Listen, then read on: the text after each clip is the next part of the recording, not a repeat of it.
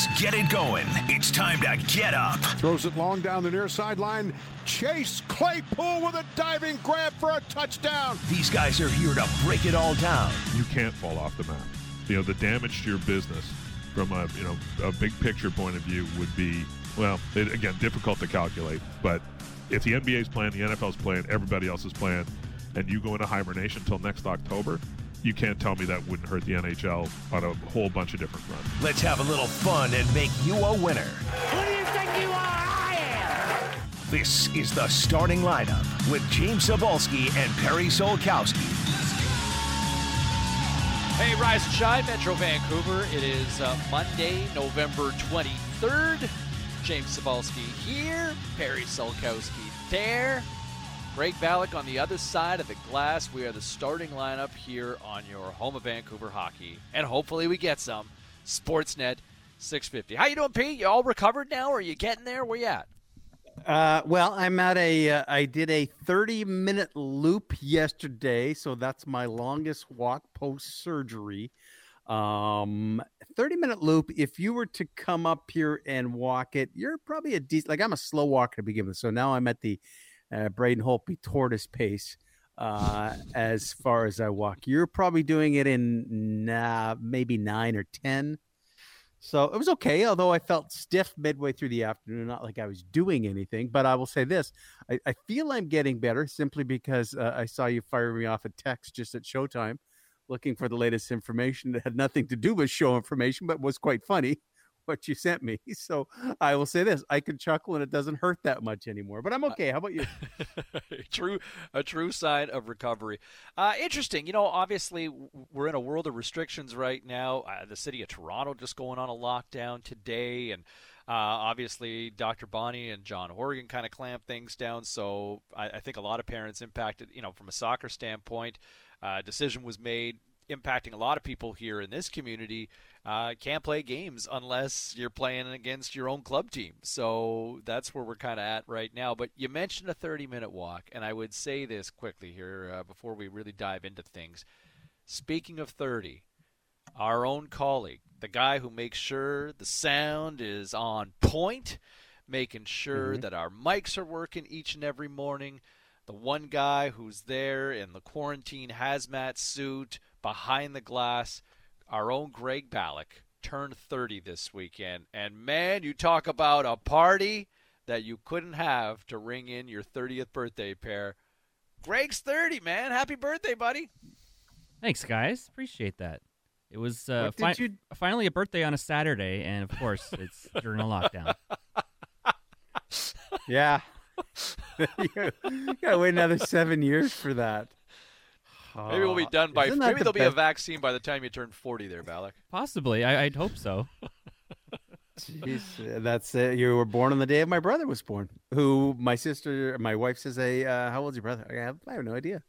I'm gonna fire up somewhere in the 60s, 61. I have no idea. It's a good yeah, day for birthdays. don't care anymore, though. right? There's, there's, some solid birthdays on November 21st. I got Ken Griffey Jr. Oh, is on there. Troy Aikman. Oh, there's a couple good oh. athletes on there.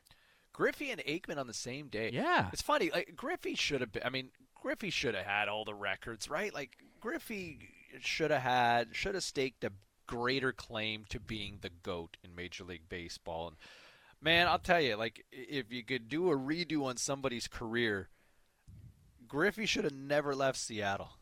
You know? Yeah, but after that. I did you think at any point Ken Griffey's disappointed with what he did?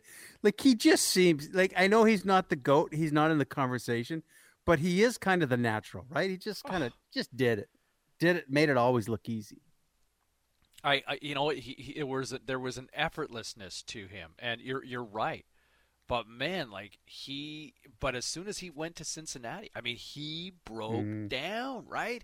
And you're right. Like, put on a phenomenal body of work. A, a hall, a legit Hall of Famer, uh, a guy who at one time was the face of Major League Baseball.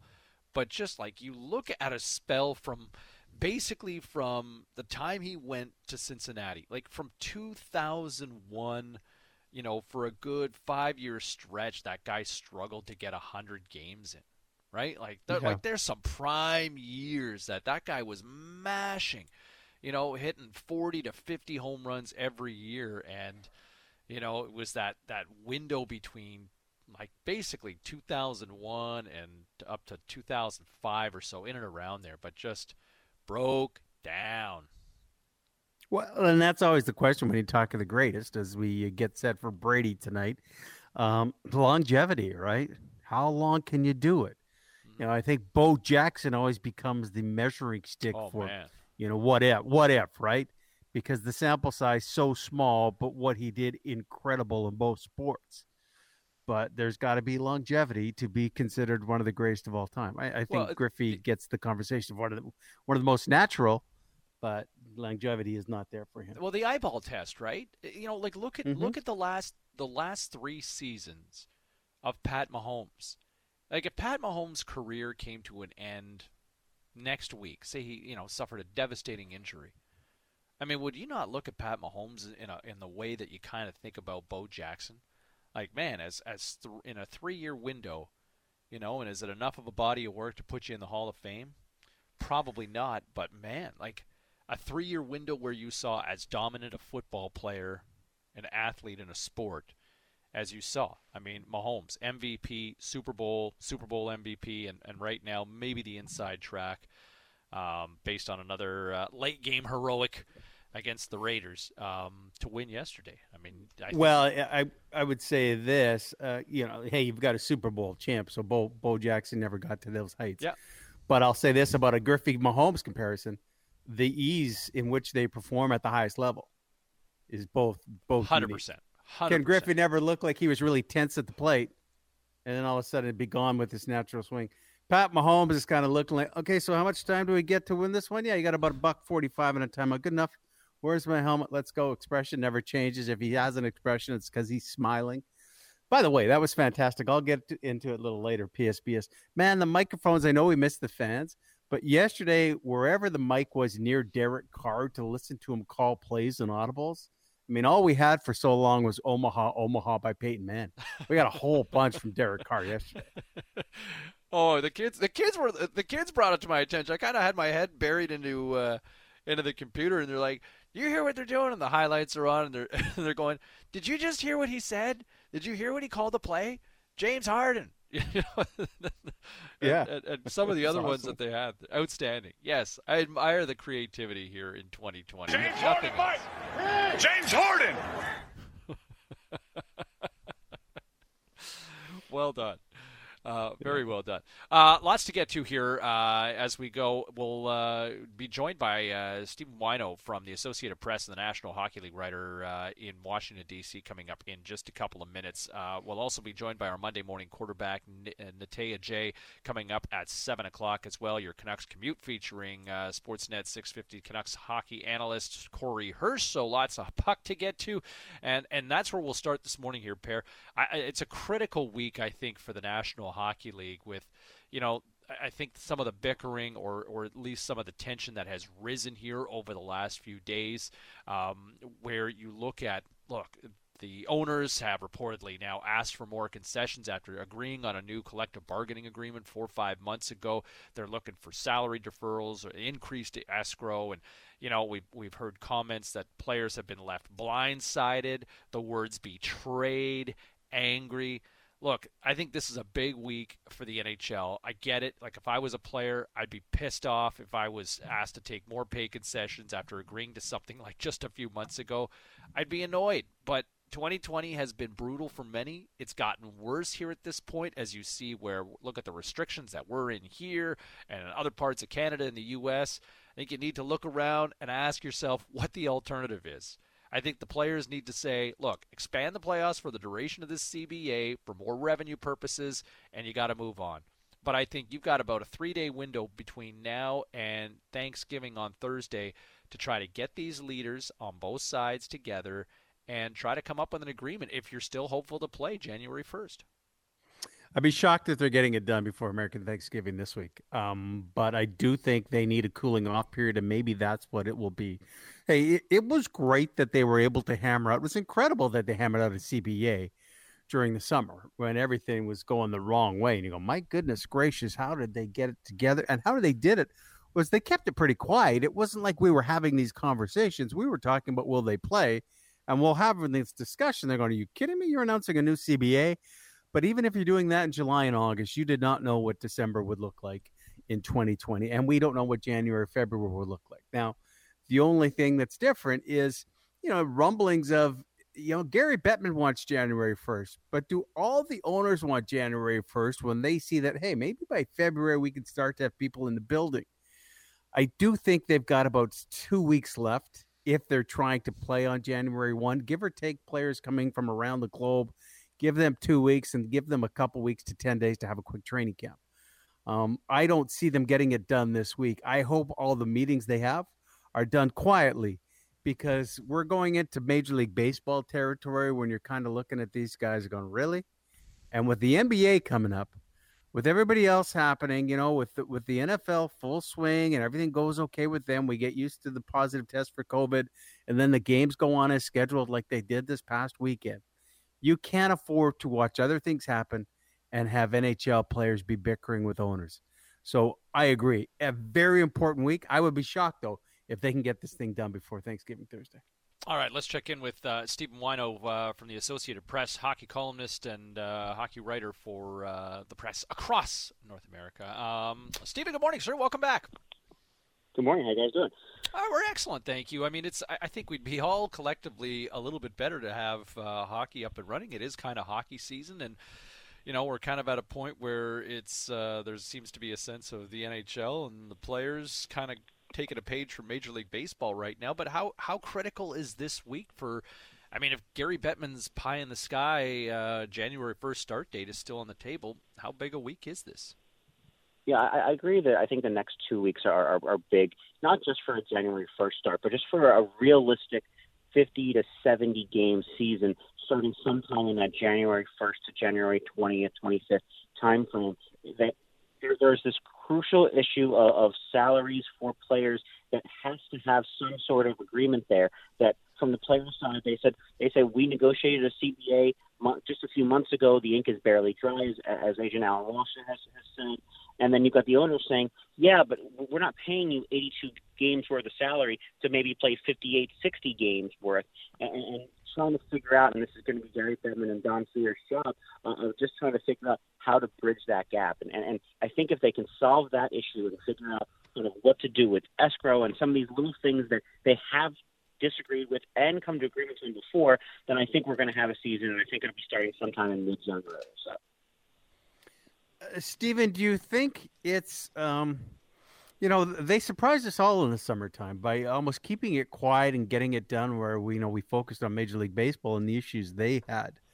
Um, it, it, I'm not going to say the cat's out of the bag, but we didn't hear this kind of bitterness in, in all those weeks in the summer. Or maybe it's because our focus was elsewhere. But do you think there yeah. there is a little bit of bitterness now between a relationship between league and players association that, for the most part, in the last four or five years, has been as good as it's ever been? Yeah, and, and I, but I do think the, the, the timeliness of it affected things. The fact that the NHL was negotiating in the summer specifically about the return to play for the playoffs, that there were no salaries involved, helped a lot. If there, there wasn't a monetary factor that players don't get paid during the playoffs, so that you threw away that sort of money aspect of it, I think that lowered the temperature a little bit. I think having not having necessarily a, a deadline for a future agreement, but hey, we want to get this together, and not having the immediacy of, of worrying about what next year is going to look like helped. Now you have a, an actual circumstance, surging virus numbers across the globe, across North America, that changes the reality of even what we thought it would be last summer. As you guys had mentioned, is that now that we know exactly what the circumstances are, and that you can't probably have fans in, in almost any buildings at this point, other than maybe three or four markets in the league. That it changes the game of what owners expected they were going to have. And, and, and not to say that, that, that, that CBA shouldn't be valid, it, it's very valid. But I think when players and owners came to that agreement, they think, okay, well, this is going to be the number based on 82 games if we can get some fans in the building at some point. And it's just changed so much that I still think these sides can work on an agreement. I, I don't know that this is an irreparable situation like it was in 2004 or 05 when the season was canceled. I just think there's a, a kind of a sizable gap between what, what each side is thinking at this point, and that's where some of that bitterness comes from. Uh, Stephen Whyno here from the Associated Press on Sportsnet 650. There was an article uh, in the Ottawa Sun where uh, NHL agent Andy Scott, who represents the likes of Patrick Laine, um, Ben Hutton, to name just a few names uh, as well for, for people here in this market, but he suggested that you know litigation could be a consideration for the players. Do, do you think that they would consider going down that road at this point? Well, if if they're going down the litigation route, we're probably not having a season, and and that's yes, mm-hmm. they could absolutely con- consider that based on the fact that there's a memorandum of understanding and a collective bargaining agreement going on here that that, that owners technically have to abide by. But it, I mean, you yes, they, they they could go and say this is what we're going to get. Owners can also say we're not opening the doors and, and kind of change the game entirely. But that's that's sort of a nuclear option. I, I, that's that's something that players could do. That's something that could push the owners to the brink of, of not playing at all. But it would be terrible optics for, for the NHL if you've got the NBA playing, you have the NFL fighting through this, you have Major League Baseball starting spring training. If the NHL goes dark in the middle of a pandemic while every other sport continues to play, that's not going to be a good look for players or owners. And is that the pressure that Gary Bettman feels? I always felt he's tried to be in lockstep with Adam Silver because the league seasons are similar. And the fact that the NBA, we've had while the player movement on the weekend, they seem to be set ready to go. Uh, is that where Bettman feels the heat, do you think? Yeah, I think that's part of the reason. And, and I think when the NBA announced the December 22nd, 23rd start to the season, that kind of kicked the NHL into gear a little bit, as much as players and the league have been talking about a January 1st start it kind of been, this is what we're targeting. And then when the NBA came with an agreement saying, yeah, we're starting then, I think everybody kind of woke up to the urgency of, yeah, we need to get this together now. And, and that you don't want to cede so much ground to the NBA. When, when and look, in the United States, the NHL is, is very much a, a fourth place out of four in the U.S. on in ratings, in revenue, all of those things, in, in media attention and everything. And you, you don't want to give up those months of January, February that, that you held so dear for so long that, that it's, it's supposed to be hockey season. And, and I think Gary Bettman also has the pressure of thinking or talking about his legacy, but there's one thing to have a lockout for monetary terms and something you figure is going to be best for the long-term future of the sport. To have a, a season canceled or significantly cut short by a, a pandemic and not being able to come to an agreement with your own owners and with players would be a, a real stain on, on Gary Bettman's legacy. No, I, I, no, I think the optics look absolutely horrible in terms of where they where they go and, and and what the steps kind of follow here. You're right. Everybody else is playing.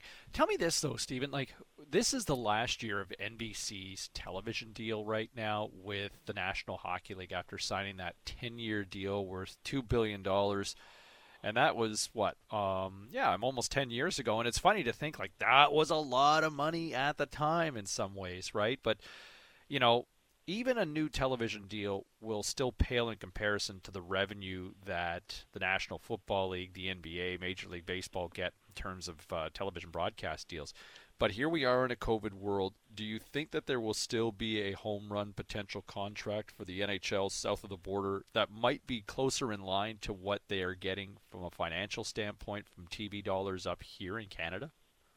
I, I think there's a chance of that with two caveats. One, one of them being that that I think the NHL, and this might have been one of Gary Bettman and, and the league's blunders, is signing that long of a deal.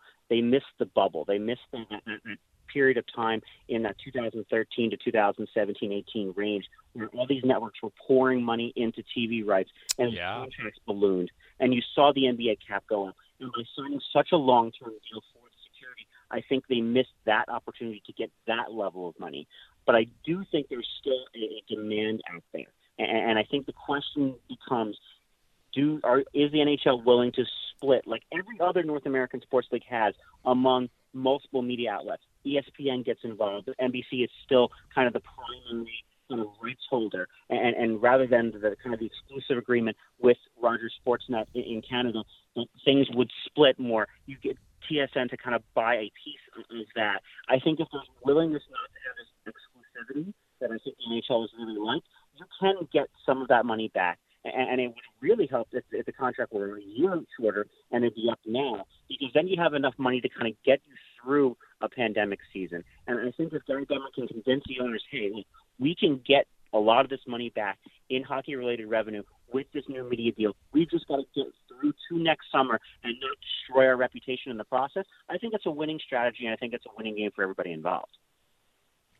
Uh, Stephen, a couple things. Uh, you, are based in Washington. Braden Holtby making news from a fun standpoint of trying to get his tortoises up across the Canadian border.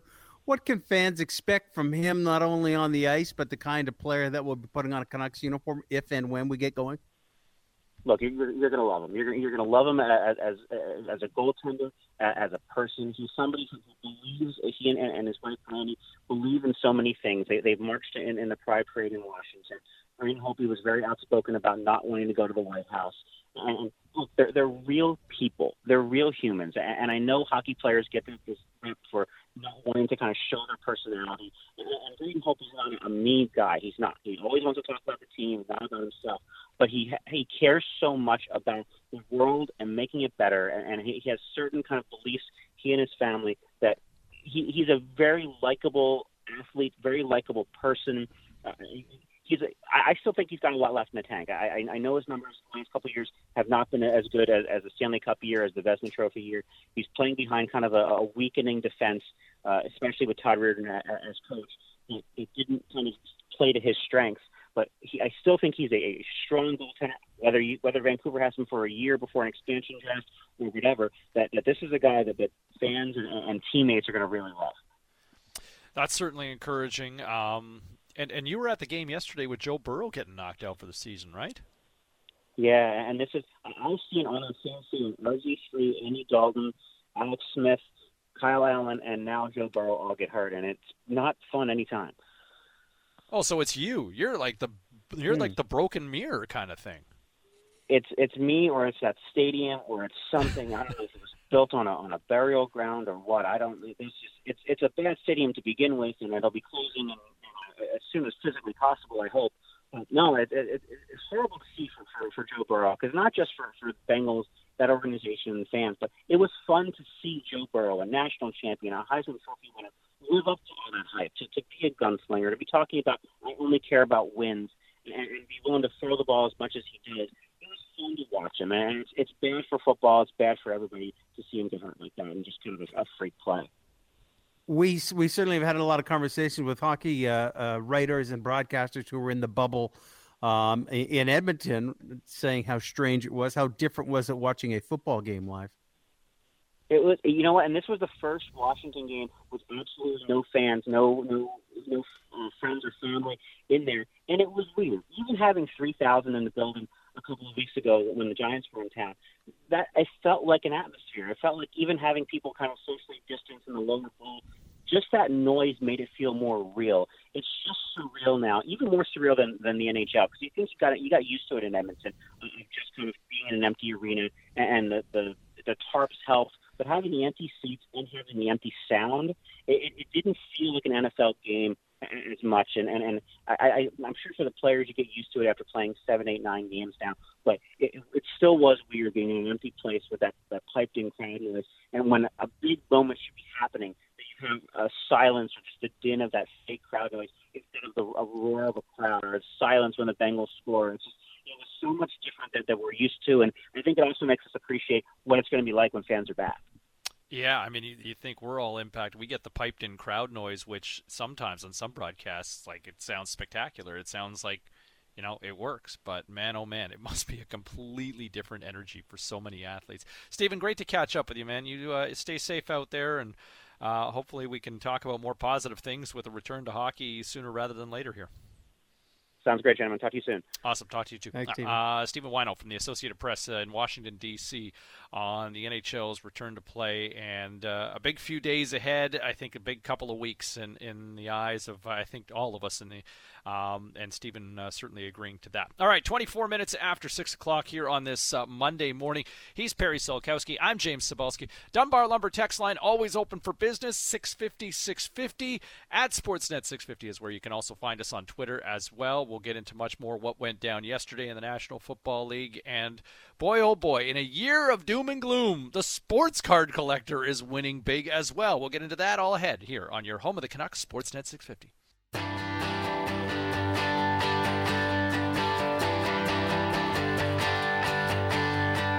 Welcome to the starting lineup with James Cybulski and Perry Solkowski on the official home of the Canucks, Sportsnet 650.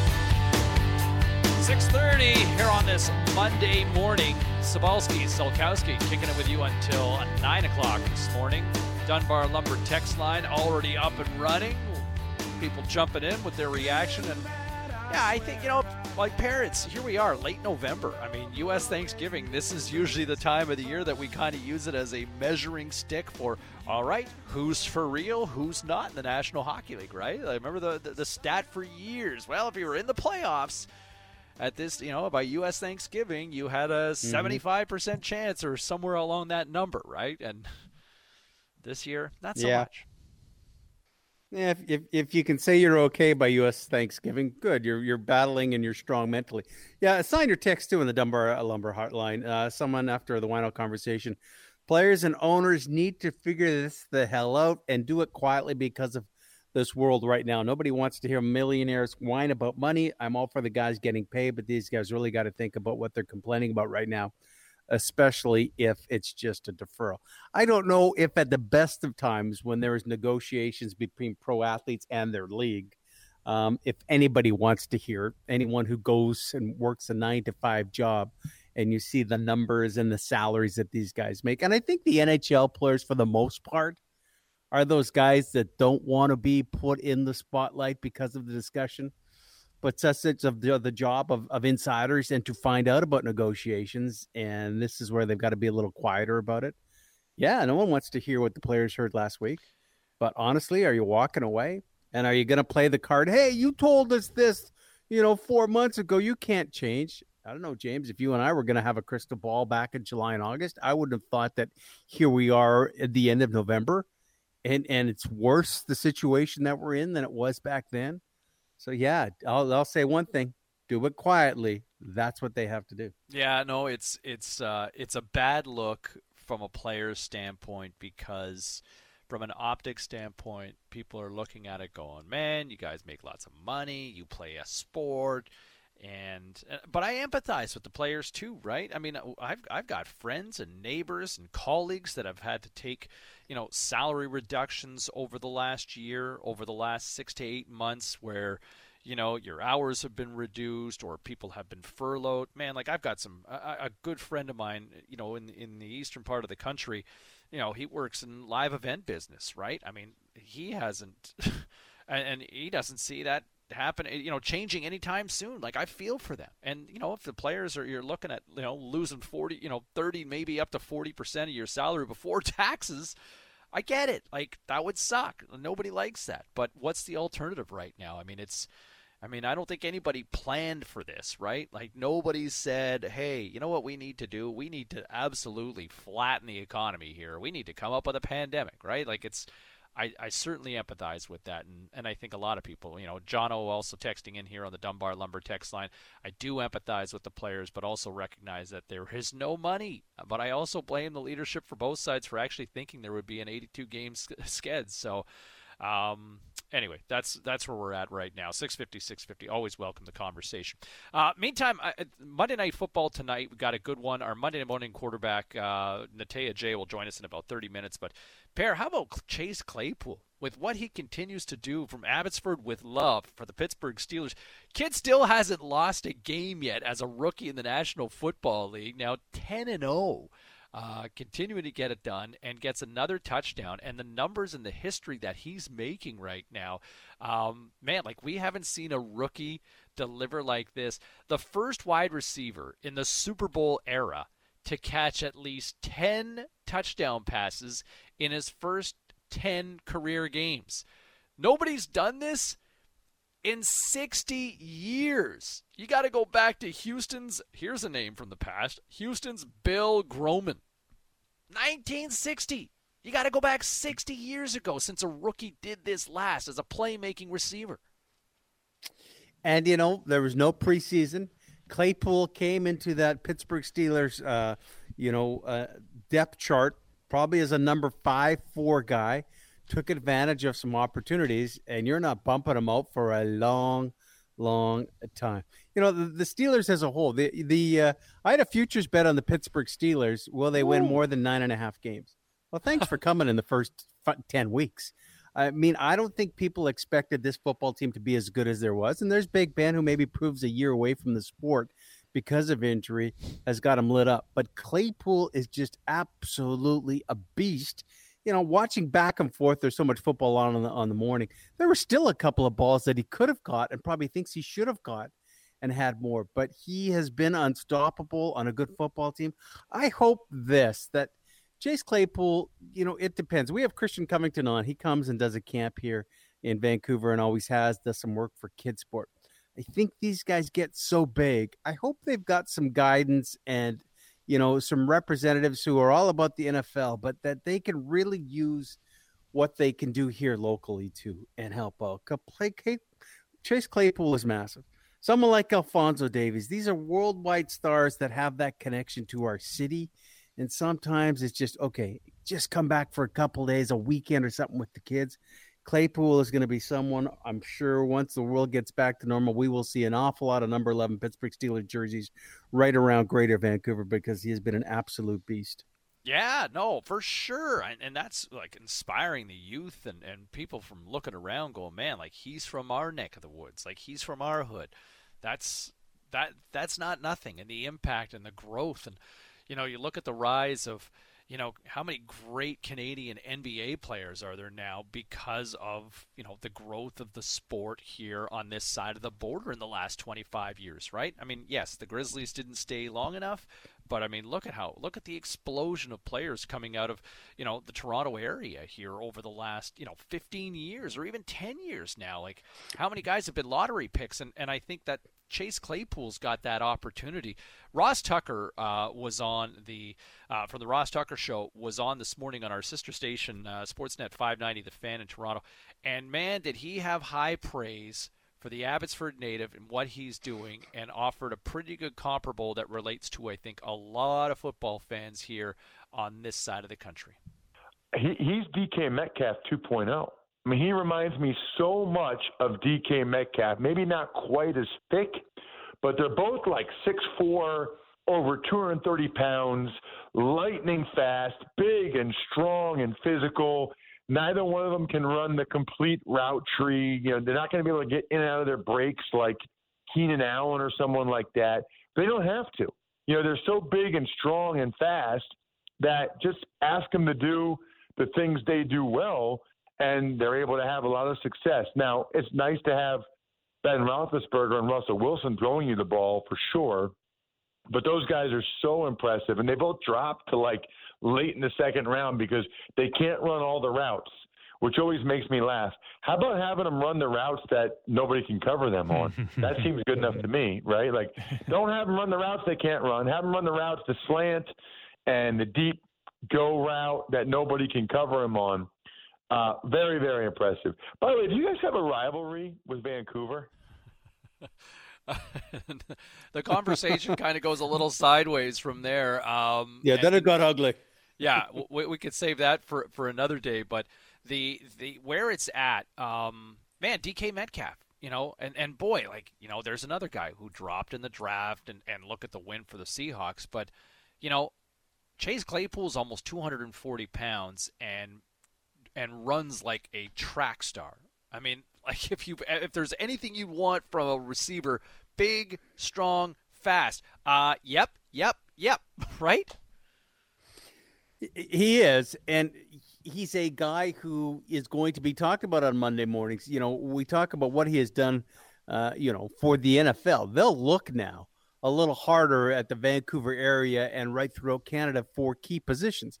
You know, we were in a discussion uh, on this show, post show, probably a couple months ago. We're talking, ah, who do we get for guests? And, and our producer Mike Ennis had mentioned the Dallas Cowboys uh, long snapper or someone on the Cowboys. I'm going, who's that? Never heard of the name. And he was a Canadian. He's from Quebec, and I think he's been there 16 or 17 years. We're going, what? Well, you can find those Canadians that have been in those positions. Uh, obviously, we know in Kansas City with the good doctor who stayed up north of the border to fight COVID but never do you have a guy in a key position like Chase Claypool. Maybe next year we see a Canadian in Chuba Hubbard who's actually doing something in a running back position. But it has been that long, and I know Rueben Mayes did some great things from Saskatchewan yeah. for the New Orleans Saints. But Chase Claypool's a difference maker, James. As you said, he's doing something that no one has done as a receiver since 1960. So it's unbelievable that he's got that. So um, if, if he continues to play that well on a Steelers team that is rolling that well, he's a massive part of it. Uh, that's just great news for local football here and great news for Canadian football, and it makes it that much more fun to watch. Nelson from Langley on the Dunbar Lumber text line at 650 650. He's a solid kid, loves the 604. He's aware of his platform, but this may be biased. Hashtag proud uncle.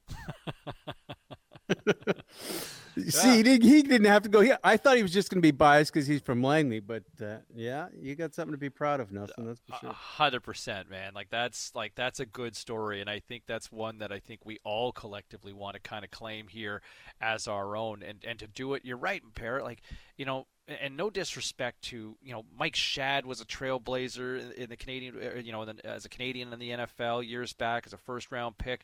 Um, you look at so many of these guys, you know, over the years, and you know Duvernay Tardif uh, and what he's done this year, and man, to make a difference like he's doing from a medical standpoint beyond just winning a Super Bowl this year. But Chase Claypool is doing it as a skill position guy, right? Yeah. And, and like yeah. fantasy football, like he's got a chance to legitimately be a star. You know, can take some of that spotlight where the O line guys don't necessarily get that. No, we put them up on a pedestal because they're Canadian. Uh, uh, there's a lot of people who love the Pittsburgh Steelers that just go, oh, man, I love Chase Claypool, and don't dig back. But he's from where? Uh, Abbotsford? Where's that? Um, he's making them talk about where he is from. Uh, and that's great. And you can only imagine the kids that are in seven or eight, grade seven and eight, and just starting to play football that you would think all the coaches are going, look, here's how good you can be is he a one-off? Is he an exception? Are we going to be now? Oh, all of a sudden, all these kids no, because the numbers just don't allow you in Canada. Odds are against you, but when you get someone like Claypool playing like that, taking advantage of of of the platform he has, it just makes our sport better. You you know, you mentioned basketball. Yeah, it was great. It's the Grizzlies, it's it's the Raptors, and that's where there's the growth. But I'd have to say, when all of a sudden you got a kid from Victoria that's at the top of the heap and an MVP you know, that made a difference what Steve Nash did. If Steve Nash was just a guy who got 15 minutes game, that's one thing. But all of a sudden, when you're the best in the game, that just catapults everything to a different level. And that's right now. But Chase Claypool is he's in a conversation at his position as the best in the game right now, 10 weeks into his career. Uh, it's our uh, Sportsnet 650 poll question this morning on Twitter. Uh, who is BC's best athlete right now? We've got four options for you Chase Claypool, Adam Hadwin, Carey Price, Christine Sinclair. Right now, Sink running away with it, 50% of the vote. Carey Price really? at 26% and Chase Claypool at 24%. Adam Hadwin uh, a little over 1%. So nice to see the Hadwin family voting for him. But uh, yeah, cast your ballot. Also, let us know at the Dunbar Lumber text line at 650 650. Time to get into this morning's edition of C-Ball Says. You know, I was like to take this opportunity to talk about myself. C-Ball says on Sportsnet 650. COVID 19 has turned the world upside down. Small businesses have been greatly impacted. Millions on unemployment were forced to collect CERB in this country, and several stories about the toll it's taken on our mental well beings. But there are other stories out there about the shocking success of some people and industries during COVID. Who predicted a housing boom during a pandemic? I didn't see that one coming, no. Building supply stores killing it in 2020. You didn't see that coming? Companies that make booze. And you also might be surprised at the hobby collecting industry. What? You didn't see that coming? In the last few days, stories of a box of unopened Pokemon cards from 1999 sold for three $160,000. And a copy of Detective Comics number 27, oh, a holy grail in this house, but featuring the first appearance of Batman, just sold for $1.5 million. I'm Batman. That's right, a comic. And no, I don't have that comic. Uh, the same thing is happening right now with sports cards these days. We've heard of the legendary stories of the Honus Wagner cards selling for millions years ago, but so many more cards are making people rich these days. How about Wayne Gretzky's 1979 O-Pee-Chee rookie card? It has sold a few times in recent months for over $100,000. How many of you right now are feeling sick to your stomach knowing what you might have done to yours at some point over the years? To Gretzky! Scores! He did it! He did it! The greatest goal scorer in National Hockey League history is Wayne Gretzky! Now, along with the hype surrounding Zion Williamson, the Last Dance docu-series about Michael Jordan and the Bulls rekindled the love of MJ and has ignited basketball collectors too. He wasn't really a nice guy. He may have been a tyrant. Oh, well, that's you, because you never won anything. Now, there are a few different theories out there why this is happening. One is that because people aren't traveling, they're spending money other ways.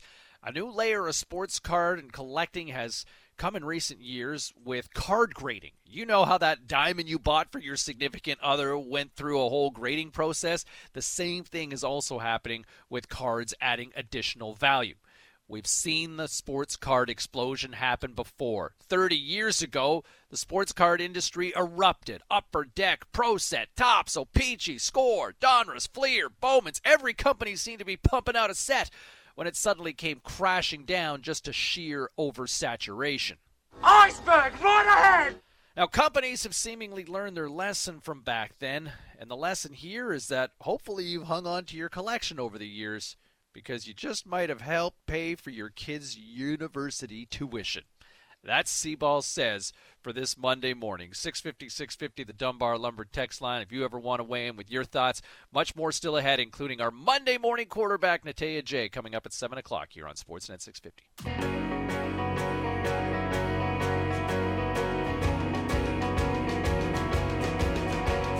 Now, more of the starting lineup with James Cybulski and Perry Solkowski on Sportsnet 650. Nine minutes to 7 o'clock. Our Monday morning quarterback, Natey Adjei, will join us uh, coming up just after 7 o'clock. Cybulski, Solkowski.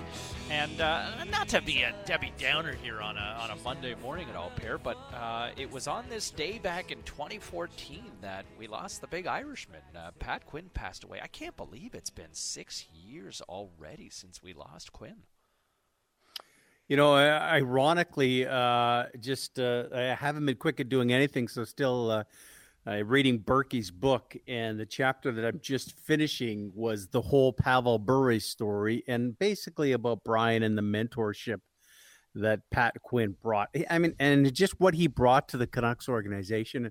And Berkey tells a lot of stories about the front office and how he used to have to go into Pat's office sometimes and just kind of end – conversations because he would want anyone, no matter what your role was, to come by and just talk. And he said he was incredible at listening. And you know, I'll tell you what the, the influence he had on people. I, I, went up to Penticton all the time for the BC Sports Hall of Fame um, and the Hockey Hall of Fame banquet. And I was telling you last week that in the conversation over dinner, my wife asked who Mary Lemieux was. So thus we now have her knowledge of hockey. But we went out with a friend and Pat Quinn and his wife, and we just uh, hung out at a bar. And for some reason, Pat was wearing a Hawaiian shirt. Must have been some kind of a theme night. And she always said, "Who was that guy in a Hawaiian shirt?" Five, six years later, who was that guy again? Just because he was the nicest man, right? And I think Pat had that and was going to create that atmosphere where he went. And as we talk about Canucks Place and all that, boy, it's the big Irishman. And Berkey will always tell you that kind of led the way as to here's how we're going to do things. Here's what a Canuck means. And it's still strong here in 2020. Oh, I mean, it, it's it, in terms of what he did for, for this organization and this market. You know, I, I, I, covered Quinn when he was the coach and general manager of the Leafs, and you, you know, you'd talk about like he'd have this disdain for the media there, but then you could ask Pat anything, and he'd give you a great answer. It's like, "Hey Pat, what do you make of the uh, situation right now in Iraq?" Well, you know, and he just man, like just thoughtful, relate it, and you'd walk away with a clip. You're like, "This is great," and it would appear on like all the six o'clock news shows, like not just sports, mm-hmm. but my favorite Pat Quinn story. Um, we were cover. It was a Senators and Leafs series. Uh, the Leafs were staying at a hotel in uh, in the west end of Ottawa and a few of us in the media were watching uh, Montreal and Boston in this playoff series. And Bob Cole was sitting by himself at the bar, and a few of us were, you know, kind of just, you know, floating around the lobby bar and and Cole was right into this game pair. Like I mean, he was. It was almost like he was calling the game. Like here's the legendary Bob Cole, and and anytime Michael Ryder was on the ice, fellow Newfoundlander, uh, he would he would just you know Michael, Michael, and you know you're just kind of like, man, this is Bob Cole, and he's kind of losing his ish right now, just as a hockey fan. This is amazing, and so. Quinn and a few members of the Leafs front office come back from a dinner and the game's still on, and Quinn walks by, and in that exact moment, you know, here's Bob Cole kind of, oh, look at this, oh, and he's just like out loud, like just it's it's like the guy's in his own hotel room, like like he just yeah. oblivious to the fact that anybody's around him, and Bob Cole's just doing this, right? And Quinn's just kind of standing there for a moment, drinking it in, kind of smirks, kind of eyeballs the room, and sees a few of us in there, and then all of a sudden, and Cole, like his back is to Quinn, so he doesn't know Pat Quinn's there. And all of a sudden, after Bob Cole loses his, you know what, one more time, Pat Quinn just all of a sudden bellows out, boy, anybody who says you're washed up is way off, and just kind of walks away. And Bob Cole turned on, who said that? As Bob Cole would, and just like the ultimate mic drop by Pat Quinn, and just uh, oh my god, it was like one of the That's funniest awesome. things I've ever seen in this business. With Pat Quinn just chirping Bob Cole like that, and Bob just losing it. Uh, five minutes to seven o'clock. Uh, your Monday morning quarterback. We'll dive into what went down in the National Football League and also get into some hockey too at 7 o'clock hour next, right here on your home of the Canucks, Sportsnet 650. Let's get it going. It's time to get up. Throws it long down the near sideline. Chase Claypool with a diving grab for a touchdown. These guys are here to break it all down. You can't fall off the map. You know, the damage to your business from a, you know, a big picture point of view would be well, it, again, difficult to calculate. But if the NBA's playing, the NFL's playing, everybody else is playing, and you go into hibernation until next October, you can't tell me that wouldn't hurt the NHL on a whole bunch of different fronts. Let's have a little fun and make you a winner. Who do you think you are? I am. This is the starting lineup with James Cybulski and Perry Solkowski. 7 o'clock, a reminder that this hour of the starting lineup is a presentation of Dunbar Lumber, the smart alternative. Visit Dunbar Lumber on Bridge Street in Ladner, Arbutus Street in Vancouver, or check them out online at dunbarlumber.com. James Cybulski, Perry Solkowski kicking it with you. Natey Adjei, our Monday morning quarterback, set to join us here momentarily as well. As uh, the Steelers remain perfect. This was kind of, it was funny. I'm going to nitpick here, selfishly speaking here, Pair, but you know, you got a Sunday when your team's not necessarily playing. You know, the Seahawks not playing as well. It was kind of a Sunday that, you know, I watched, but I was totally Switzerland. I felt like watching all the action yesterday. Ugh. Listen, do you not listen to Furman and Steve Rapp Thursday and Friday, respectively? And take what they do, and you go and say, okay, maybe I'm going to throw $20 on this team?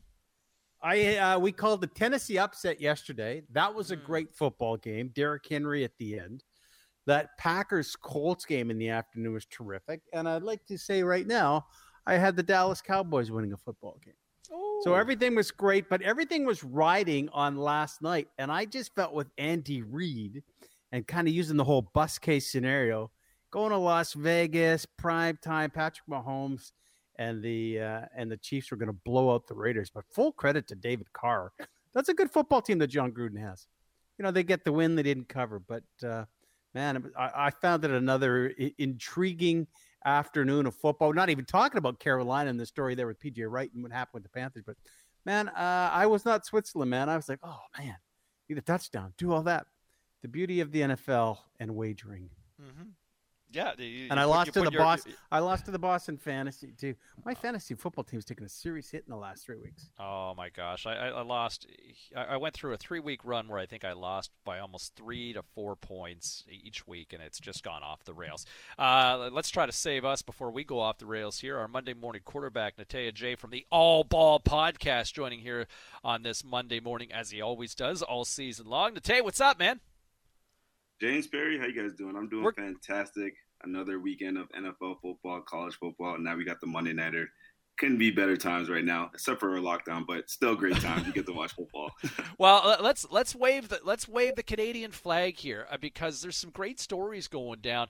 First off, you know, from a local standpoint here for us, Chase Claypool continues to make magic and uh, with his 10th receiving touchdown of the season. But man, there's another really good story about a guy who played in the Canadian Football League not that long ago. He was a member of the national rugby team. But Tevaughn Campbell starting for the Chargers as well at corner. Like, man, there's a guy who's just you know, two guys who can flat out fly. Yeah, Tevaughn Campbell. He talked about a guy that's probably one of the fastest people like I've ever seen play. I mean, this dude. I mean, the 40, 40 yard dash they timed it at four three five, right? And if he was at the NFL Combine, that probably would have been one of the best in his class, right? So I was able to go against him in the CFL, and you always every time the scouting report came out, it was like, okay, this dude do not leave the ball hanging in the air because he can track it down. Uh, do not uh, underthrow anything because he's he he has the ability to catch it and take it to the house. They had him returning kick, so you know you could see that he had the speed and the physicality and the athleticism, right? But then when he got his opportunity in the NFL, he was he bounced around a, a bit. But once he got his opportunity in San Diego, I mean uh, L.A. L.A. Chargers, he was able to make enough plays, learn enough of the system where his athleticism could show. And that's what you saw last week, where he's able to. Joe Flacco thought he had an easy out pass and he was able to catch it and take it to the house. But that's what we saw up here. I mean, this guy, nobody's surprised by that. It was just a matter of getting an opportunity. And you love to see Canadian guys get an opportunity because, you know, that's the result. You've seen that with him and Claypool. But I, Nate, answer me this and our listeners because I think some people go, okay, you talk about how fast Tevaughn is, that's great. How big Claypool is, that's great. But man, you, you got to be pretty cerebral. You don't just go to the NFL and play, right? I mean, I'm sure you have played with some great athletes that just couldn't figure it out because you're there as a team. You're supposed to be running your route to do this because another guy on the other side of the field is doing something else. Or you know, your DB's got to know what's going on. Is there more to it than people would actually think than going, he's super fast, he's going to be great? No, absolutely. Because I've seen I've seen both ends where you, you have an amazing athlete, but he can't do anything because he can't learn a playbook or he can't understand where he needs to line up or he can't understand tendencies of other th- teams, right? You see that all the time, fantastic athletes. But the thing about the NFL, the CFL, is great players always have something in common. They're all cerebral, like you said, uh, in one way or another, right? Whether it's you know a quarterback understanding where defenses are, understanding where everybody's going to line up, understanding where his guys are going to be. They're all super smart. Uh, receivers, you know, you could have the great athletic ability, but if you don't understand how your DB's playing you or how uh, certain guys like to you know attack your weaknesses, then you're not going to be good. You're just going to be stuck at the line running, you know, running around with your head cut off, right? So you know everybody in the NFL, they're all superior athletes. Even the CFL, superior athletes are the reason why they're there.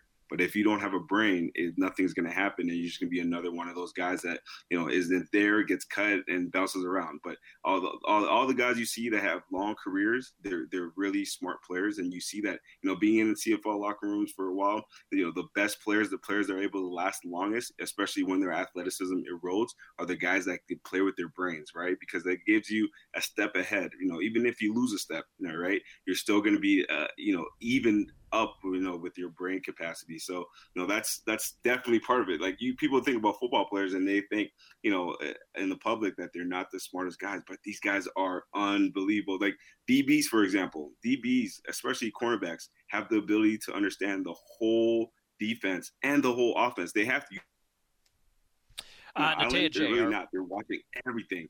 Yeah.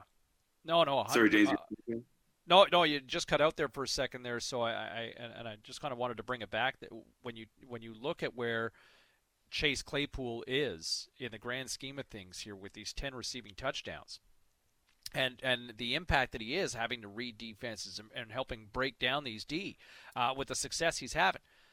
We in the last hour there was a comparable that Ross Tucker suggested. He's basically DK Metcalf 2.0 as a receiver. Who comes to mind when you see Chase Claypool?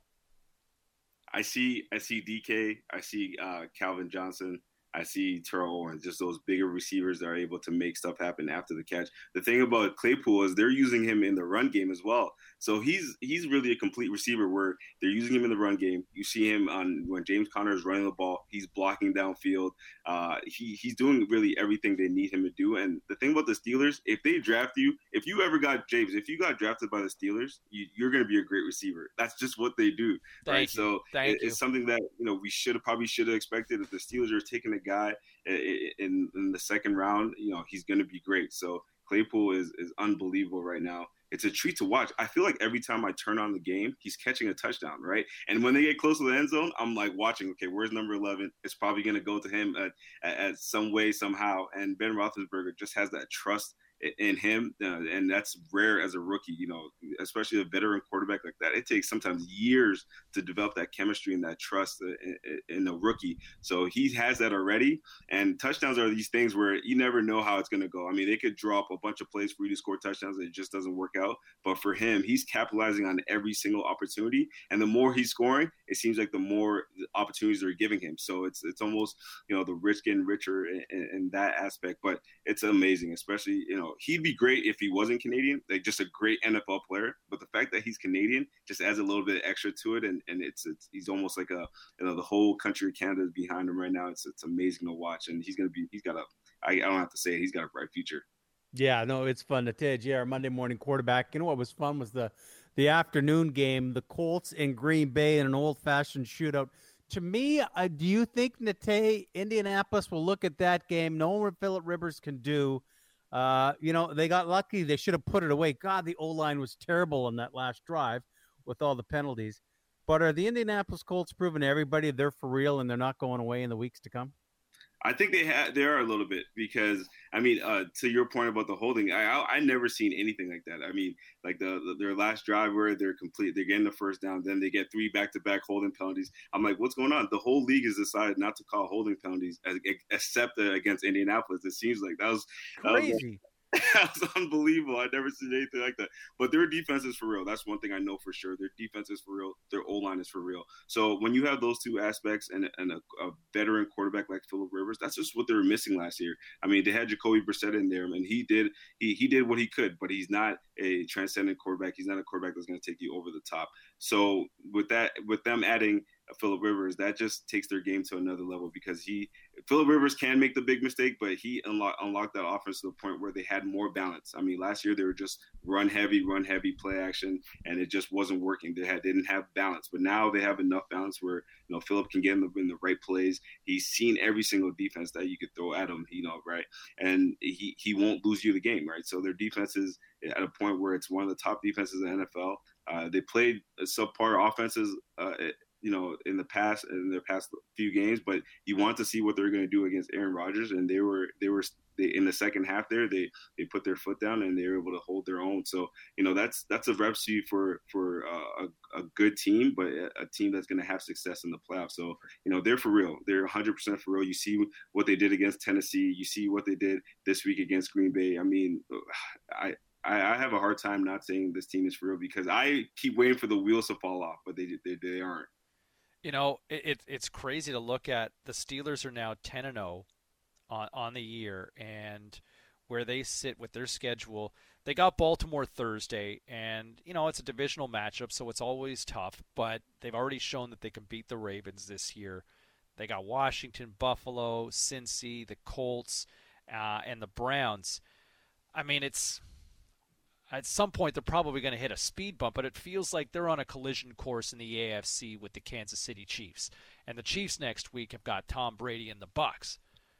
Can the Steelers beat the Chiefs?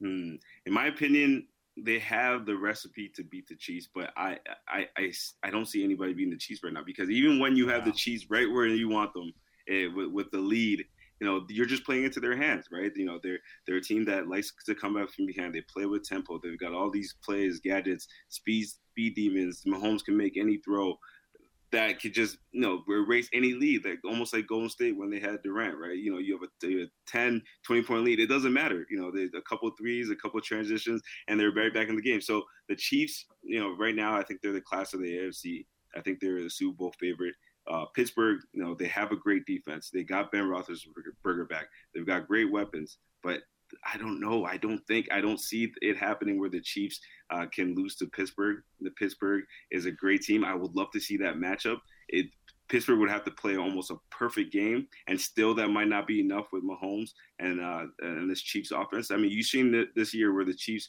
they're playing almost a different style, right? They're almost getting away because teams are you know expecting the big plays, so they're almost giving them the underneath throws, and they're you know they learned against the Raiders the first time they play the Raiders that that's not going to work, so they switched up their game plan where they're going underneath a lot, working the run game, having balance, right? Having these long drives, and that that just is going to make them better, right? And even if they had lost, the Chiefs had lost that game to the Raiders, I wouldn't. My opinion would not have changed.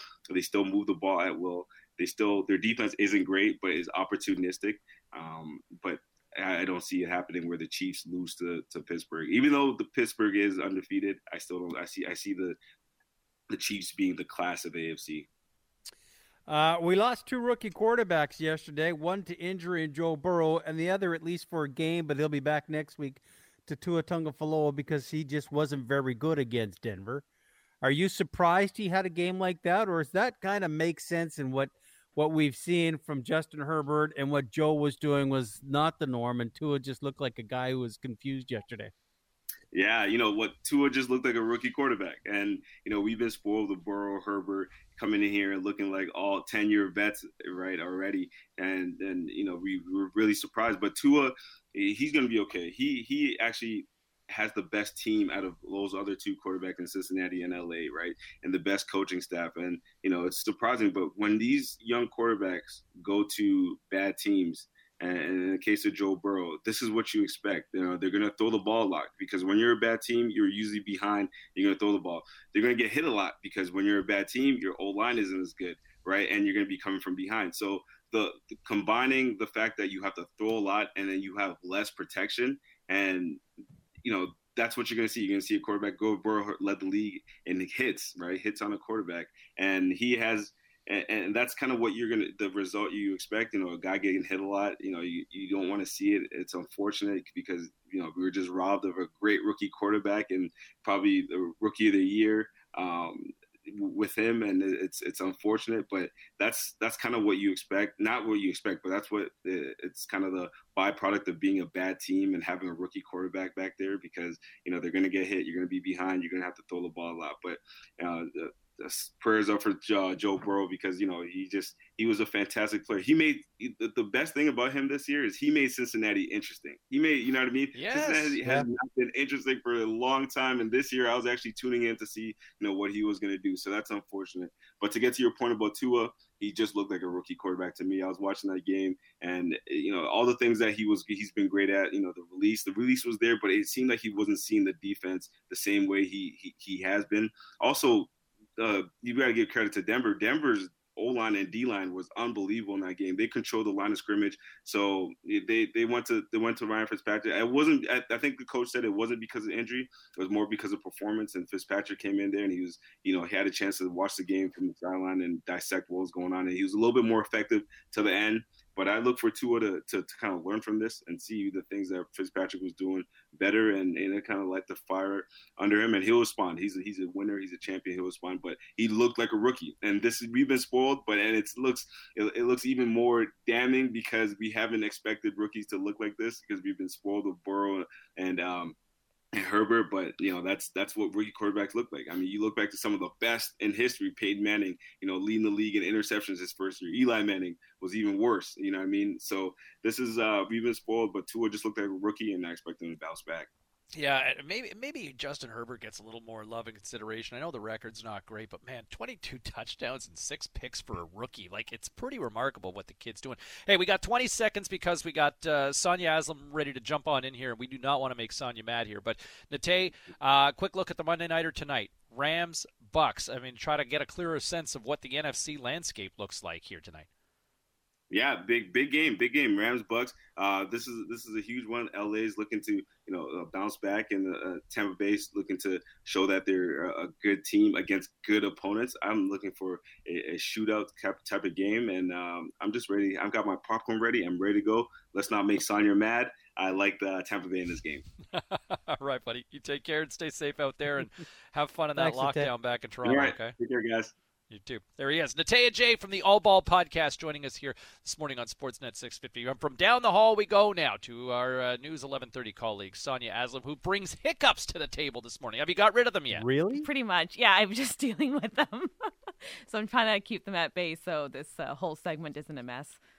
What's your strategy? Some say a paper bag, try and breathe in, or some say drink water from the other end of the cup. Do you have any strategy to get rid of what? Uh, I don't carry paper bags with me, and okay. um, no. Have I you just... never heard? Get a glass of water and drink it from the far side of the glass, so your chin's essentially in the glass. Maybe it's just some stupid Polish joke that my mom put on me when I was six, and I continue to do. Well, Per, there was also yeah. the getting to have somebody scare the crap out of you, right? That was the other way they. That was the other theory to try to get rid of hiccups. But I don't know if in 2020 sneaking up on a woman you know, in the office is probably appropriate yeah. these days, right? Also, 2020 is scary enough, so I don't really need anyone to scare me. the, so, yeah. And I'm not going to get mad if you guys make me wait. Jeez. All right. Well, well, know. maybe I will. You Your reputation, right? You oh reputation. no, no, I'm a I have a nice reputation. Your audience should love We're me. We're talking NFL. If you were an NFL player, you would just be a mean linebacker. Like you would lead a team. So for the audience you, who doesn't know, I'm a solid five feet on a good day. I would no, not make man, a good no, quarterback. No, I tell you, you were you like you're like Adam Bighill. You just give it all. Every you're a leader, Aslam. You are a leader. There you go. Yeah. No, the smallest quarterback in NFL history. Aslam, uh, yeah. how, I mean, we were just talking. I mean, from a football standpoint, yeah. uh, Chase Claypool, man, like uh, what a story here, and and really kind of putting Abbotsford, British Columbia, on the map for anybody south of the border that didn't know what the what Abbotsford was just a just a few weeks ago. Yeah, Fraser Valley, what's up? Yeah, it's nice. He's he's obviously living up to the hype. That there was for him. And, you know, to me, it's yes, 10, 10 TDs and 10 games is amazing, but also it's, I like his character. You know, he seems like a really good guy. He's a good kid. Uh, last month, he found out that a fan in Abbotsford, um, their dad had been diagnosed with dementia and he was obviously losing his memory. So he sent a signed jersey to him and just sent along a really nice message. Stuff like that always stands out to me. You know, the the, the true character mm-hmm. of an athlete to me speaks volumes compared to what they do on the court or on the ice or on the field. So I really like that. Nice. Yeah. No, that that's how you build a fan base. Yeah. Uh, what's going on in the news world this Monday morning? Nothing. I'm just kidding. Um, we have a third vaccine. Yes. Yes. Yes. Oh, do we? Yes, we have a third vaccine candidate that's doing really, really well. It's AstraZeneca.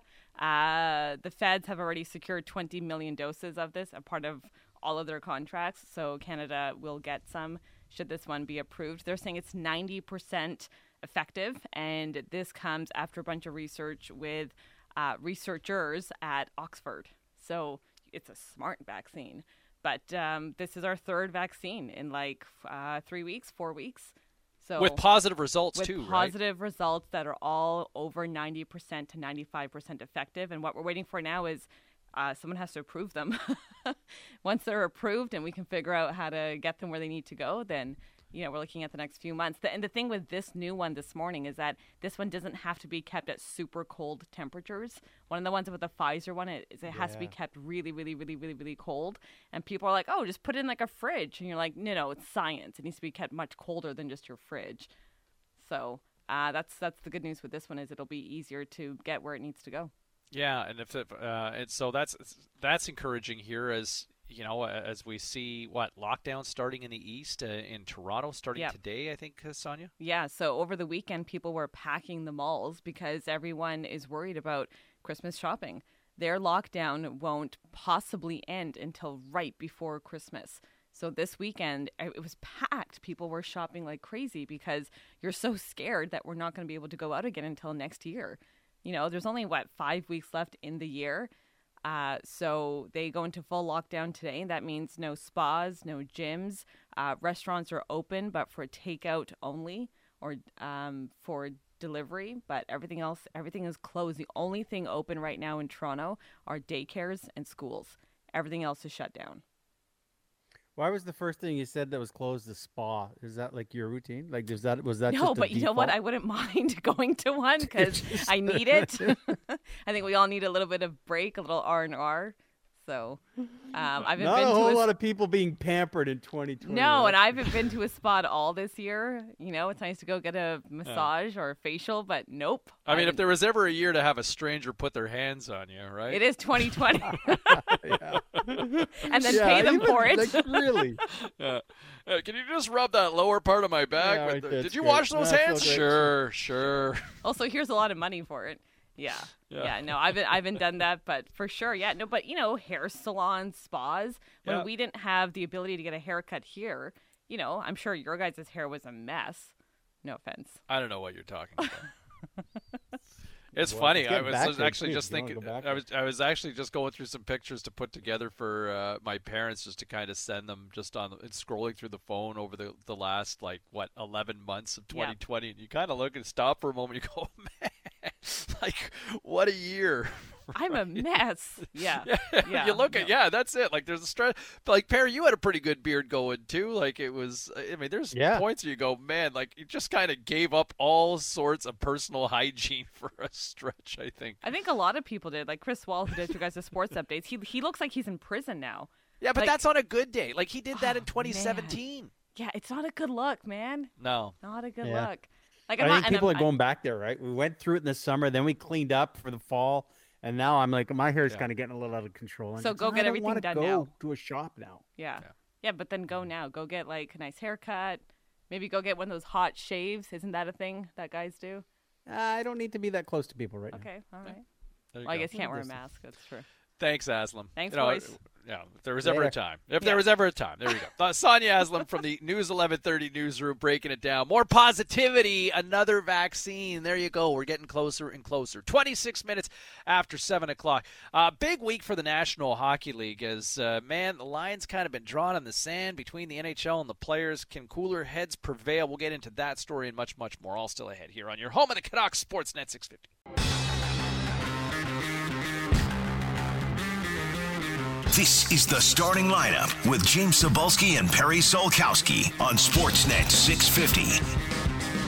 732 on this Monday morning. A reminder this hour, the starting lineup, presentation of Dunbar Lumber, the smart alternative. Visit Dunbar Lumber on Bridge Street in Ladner, Arbutus Street in Vancouver, or check them out online at dunbarlumber.com. Sabalski, Solkowski kicking it with you on the midway mark of this uh, Monday edition of the starting lineup. And this has got to be a huge week for the National Hockey League, I'm thinking, Pair. If, if Gary Bettman's dream is to drop the puck January 1st, you know, you got to put the squabbling and the bickering aside and figure something out and look at the reality and say, okay, let's try to get something done uh, because you got U.S. Thanksgiving on Thursday. You know, things are going to shut down for a few days for the holiday season.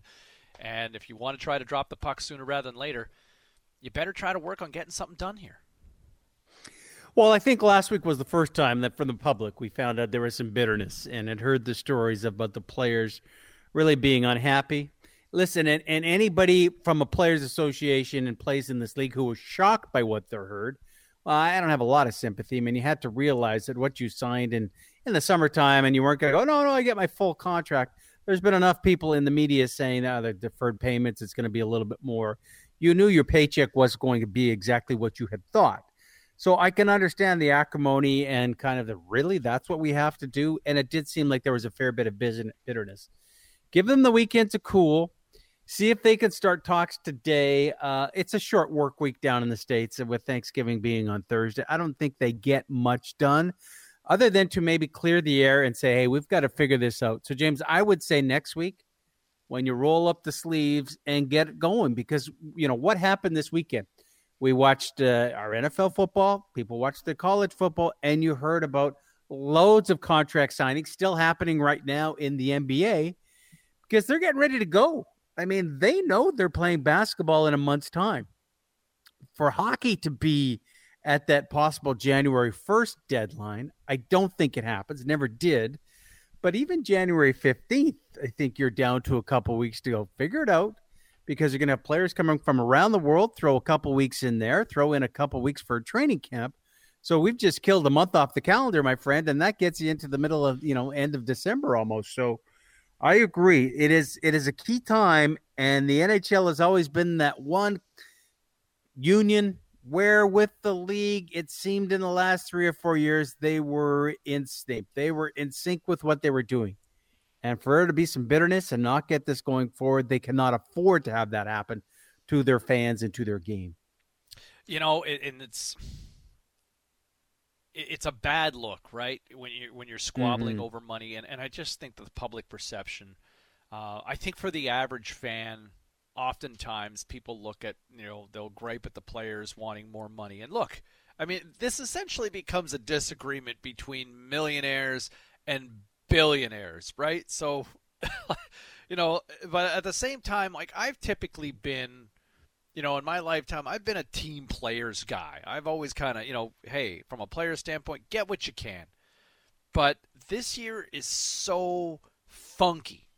It's so different that you don't think that I mean NHL owners would love to have fans in the stands, right? It's just not happening. And from the time that the CBA was agreed to in the extension four or five months ago, man, like this world has gone backwards, right? I mean, it just announced mm-hmm. this morning here that Ontario reporting just under 1,600 cases this morning as they start a lockdown. Right, like they're going, ba- like they're going backwards in a huge way. They start a lockdown, you know, here in our province, right? Like we've had orders to kind of stay in your hood, don't hang out with anybody right? Um, and so, look, I, I, think we're all feeling it as much as we've all looked at America and go, oh man, it's crazy what's going on there. I mean, we're feeling it here too. And I get it, man. If you're a player, it sucks to be told that, okay, I'm going to lose 20% of my salary right off the top to the escrow. And I'm going to take another 10% in salary deferral. So now we're almost taking 30% off, you know, right off the top, right? And then the tax man's going to come in, whether it's the IRS in America or everybody's favorite CRA here on this side of the border.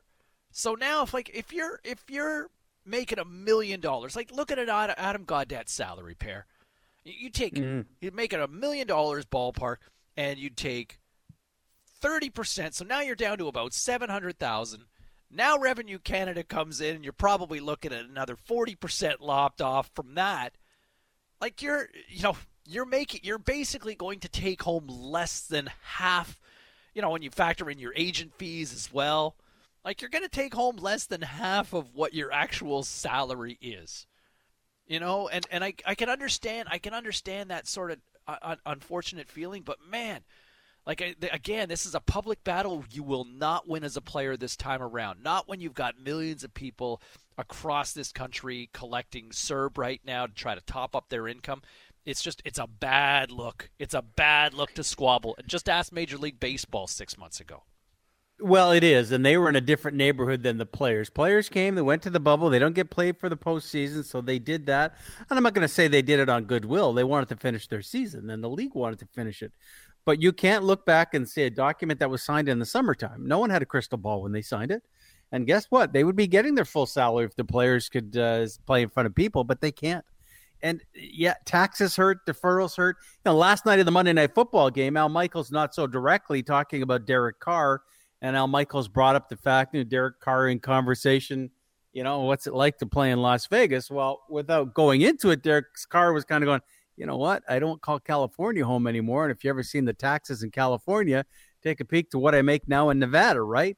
So when yeah. you're dealing with a hundred million dollar contracts, Derek Carr was kind of insinuating, "Hey, I'm making an extra twenty million essentially now, living in Las Vegas." So yeah, it is tough. But those numbers right now to the public, they don't want to hear about it. They don't want to hear about it when you're you're shutting down more restaurants. They don't want to hear about it when CERB continues to grow and wonder people how we're going to get through this whole thing.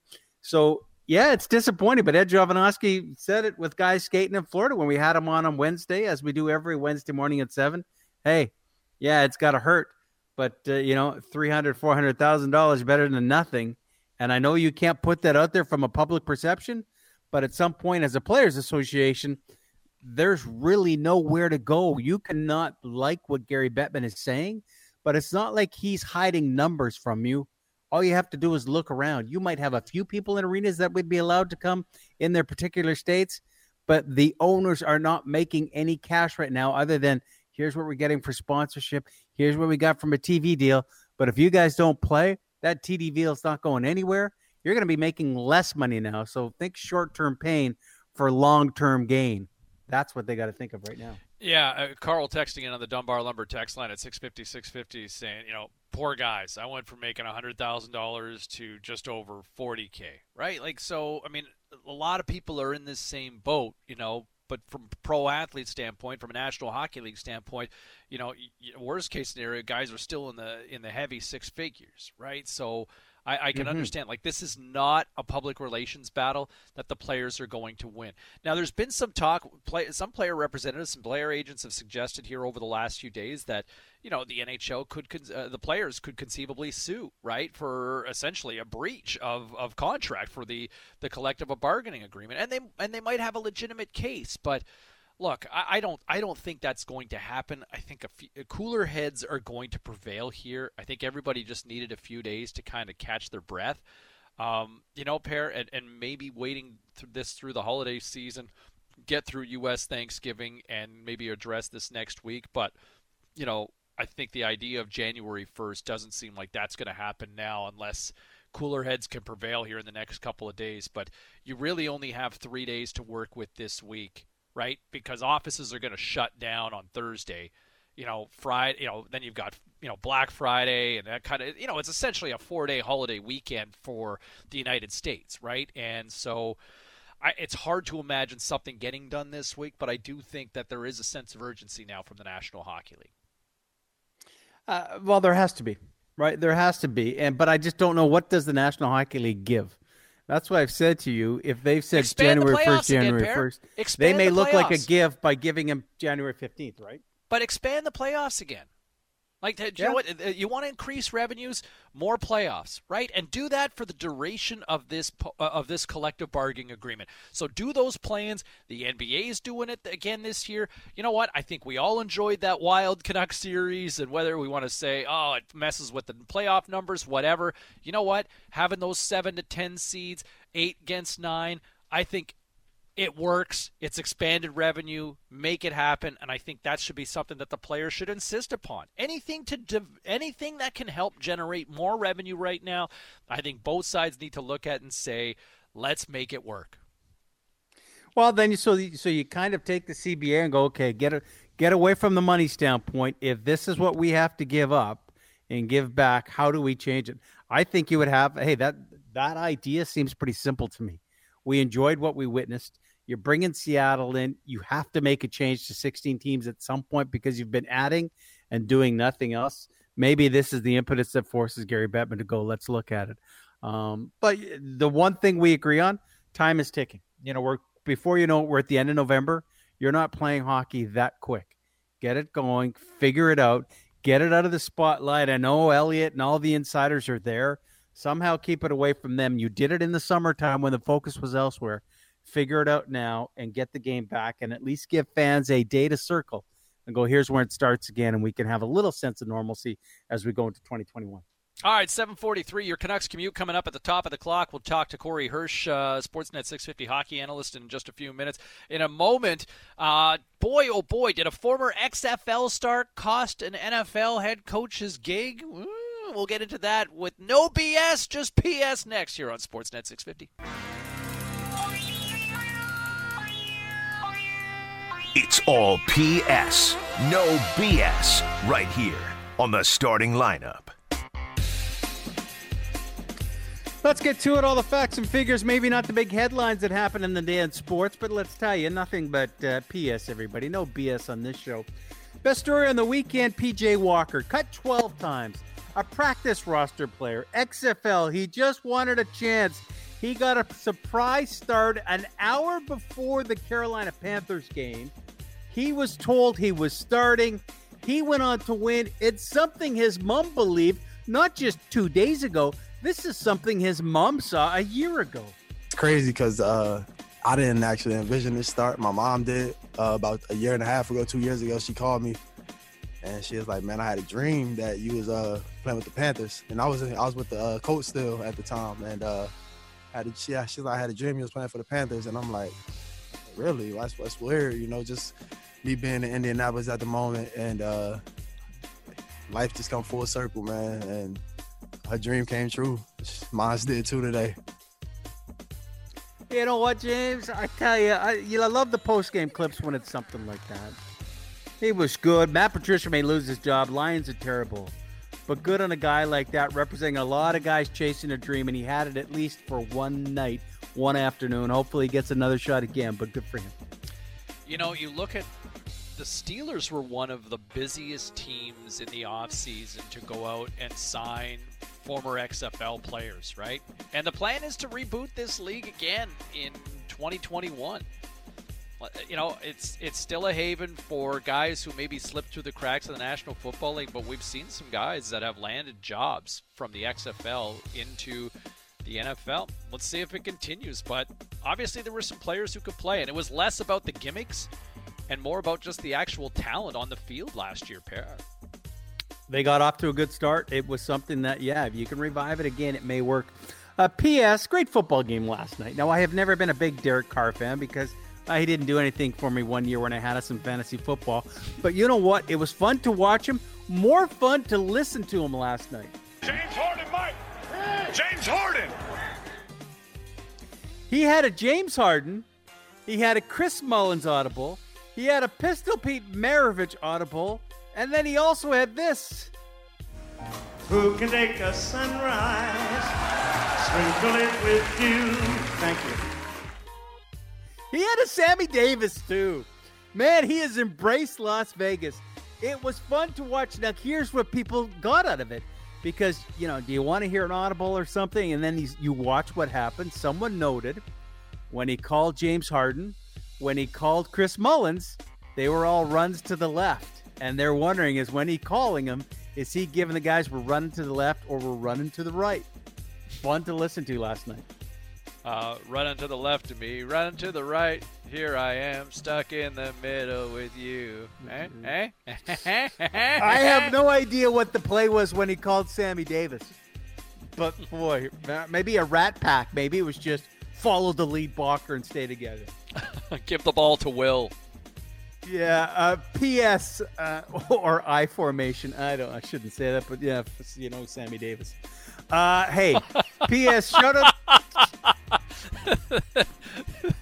it took a second. Took a while to, it took, took a, a second. to get the Delta. Monday. I got it. I got it. Shout out to Lola Holmes, who this past couple weeks uh, well, she's not getting on the ice soon, but she found the record books.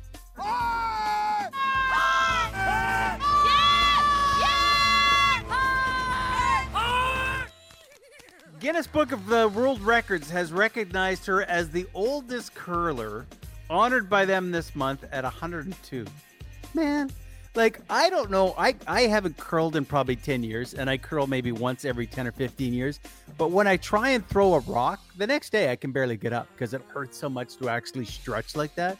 I don't know how she's doing it, but at 102, shout out to Lola, Vancouver lady, who's still trying to curl. And as soon as the pandemic's over, we'll get on the ice in the Vancouver club. Wow, and she's and she's uh, she's 100. 102. 102. Yeah.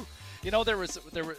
This kind of speaks to just uh, the the warp Cybulski sense of humor and and just how sarcastic and as much a jerk that my 12 year old might be as me. Uh, but a few years ago, we were at a, a little get together, and there was uh, there was an elderly gentleman who was there who was 104, and I, and I just wanted to make a point of just saying hello to this gentleman and he had such a wonderful story. War hero. He was a pro boxer at one point. He was a pro baseball player. Like just a really neat story.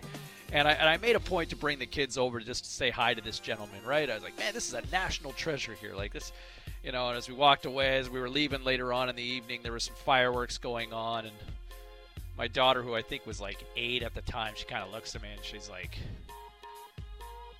Good thing they didn't put those fireworks too close to uh, that guy who was Oh, 104, right? I'm like, uh, why? What do you mean? And she kind of makes the motion to like, you know, having the heart attack. And I'm Heart like, attack. I'm like, you're just such Yeah. a jerk. I love you, kid. You're just like your dad. Yeah, yeah, that is your daughter. And finally, we saw what Patrick Mahomes did last night. Great protection again. Mahomes to the end zone, wide open. Touchdown, Kelce. Uh, you love your collectibles. Uh, there is a Patrick Mahomes signed high school baseball from the Whitehouse Wildcats. All the guys signed it in high school, and then someone realized, oh, one of them turned into Patrick Mahomes. Bidding James is starting at $500 for his signed high school baseball. What might it go for? Well, the only thing they can kind of measure it a Michael Jordan high school baseball sold years ago for $30,000. If you're interested, there's one out there. Patty Mahomes signed baseball. Not BS, everybody. Yeah. That is just PS today. I don't think it's going for 30k. Someone's paying five for it. Ten, Yeah, maybe. maybe a couple. Yeah, maybe a couple, a couple thousand dollars. And I, I can't put Pat Mahomes, and I, I love me some Pat Mahomes action, but I don't think Pat Mahomes is in the Michael Jordan conversation just yet. I hear you. I hear you. Yeah. Uh, your Canucks commute is just around the corner. We're going to catch up with an old friend, our Sportsnet 650 Canucks analyst, Corey Hirsch, going to drop by to the conversation next, right here on your home of the Canucks Sportsnet 650. Spicing up your morning drive with the Canuck Commute. I think Harry didn't think I was in good enough shape and claims he beat me in the run at training camp, which was far from true. and uh, Harry couldn't have beat me if he was on a bike. But uh, but anyway, uh, you know what? It, it, it is what it is. This is the starting lineup with James Cybulski and Perry Solkowski. It's your Canucks commute. Uh, there's former uh, Canucks uh, fifth overall draft pick uh, from 1979, uh, Rick Vaive, sharing a story. He's got a new book out. It's kind of a real tell, Oh. but uh, explains why he was uh, shipped out of Vancouver. That uh, Harry Neale felt that uh, Vaive was out of shape. They had a race, and Harry allegedly won. At least in Harry's opinion, but uh, Vaive going on to uh, what three uh, 50 goal seasons with the Leafs, uh, several more years with uh, 30 plus goals as well, uh, and ultimately being named captain during a, a time that the Leafs were terrible. But um, yeah, only got what 50 games, or even less than 50 games as a member of the Vancouver Canucks when they took him fifth overall back in 1979. Yeah, and you know, you know what? Considering the numbers he put up, we always go Cam Neely, Cam Neely, and maybe that's because of the conversation. But really, Rick Vaive had a good career uh, when he left Vancouver. I mean, the guy could play, he could score. Didn't work. No, I mean there was a, ten-year window where he was pretty much an automatic for 30 goals annually, right? Um, it, this is your Canucks commute here on this uh, Monday morning. Cybulski, Solkowski, and uh, Corey Hirsch will join us here in just a couple of minutes. Uh, I guess we can all breathe a little easier knowing that Braden Holtby's got his turtles across the border here, pair. Life is easy. Listen, that was stressful for the Turtles and the Holtby family. Uh, we have we had um, uh, Stephen Whyno, Associated Press hockey writer, who was based in Washington earlier uh, on our show at six o'clock. We asked him actually about Braden Holtby, and he said, "Man, I'll tell you what, forget the hockey player." Um, and he goes, "I think he's got a lot more to give, and maybe the system in front of him in Washington over last year wasn't great the way Todd Reirden was was running things."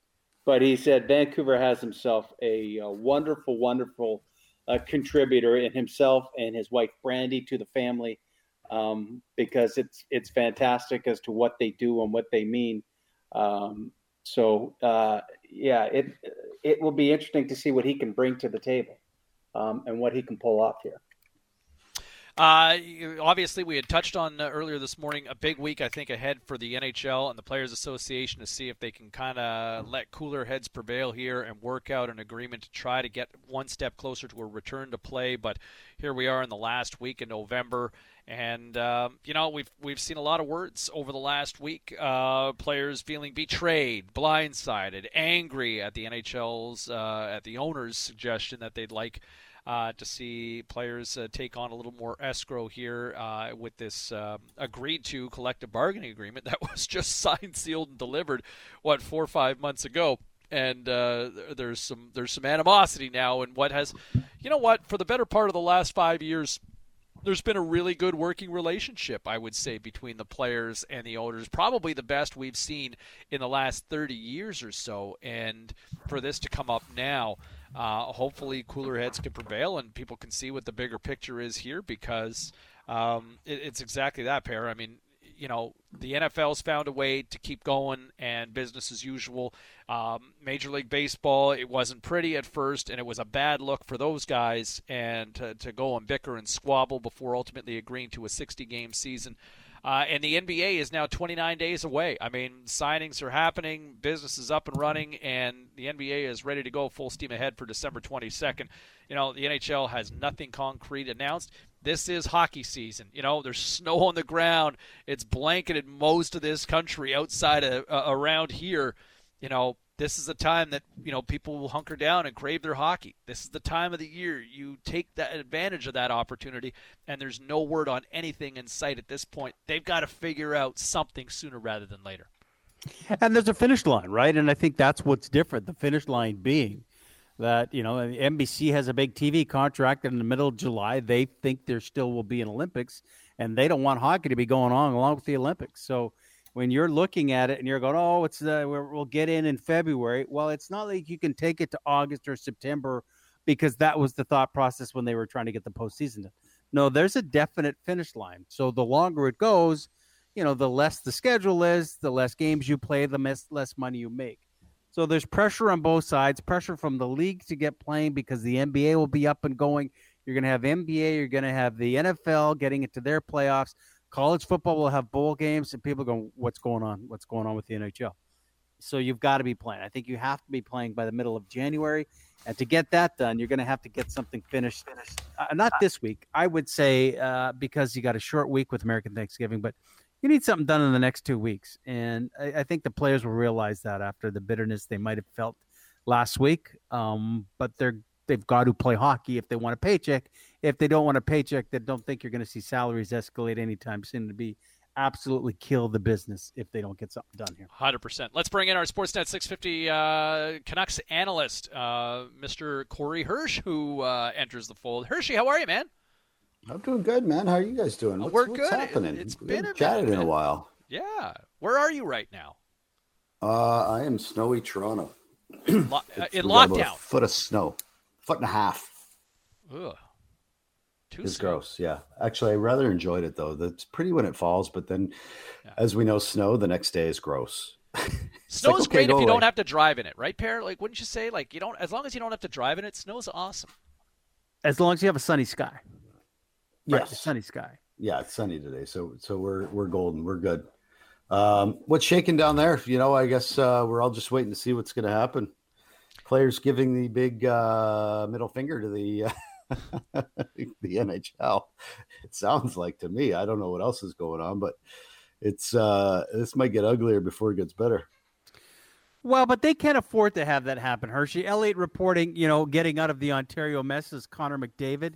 He's skating with Auston Matthews in Arizona. Jonathan Toews has joined him now. It seems like Shane Doan's got a little camp. You should be in Arizona because they're looking for goalies there.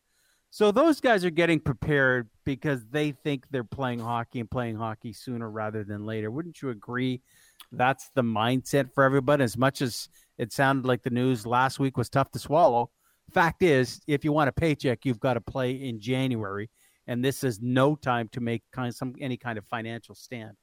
Yeah. So as far as players go, it's typically a month before you would start kind of skating with your buddies, right?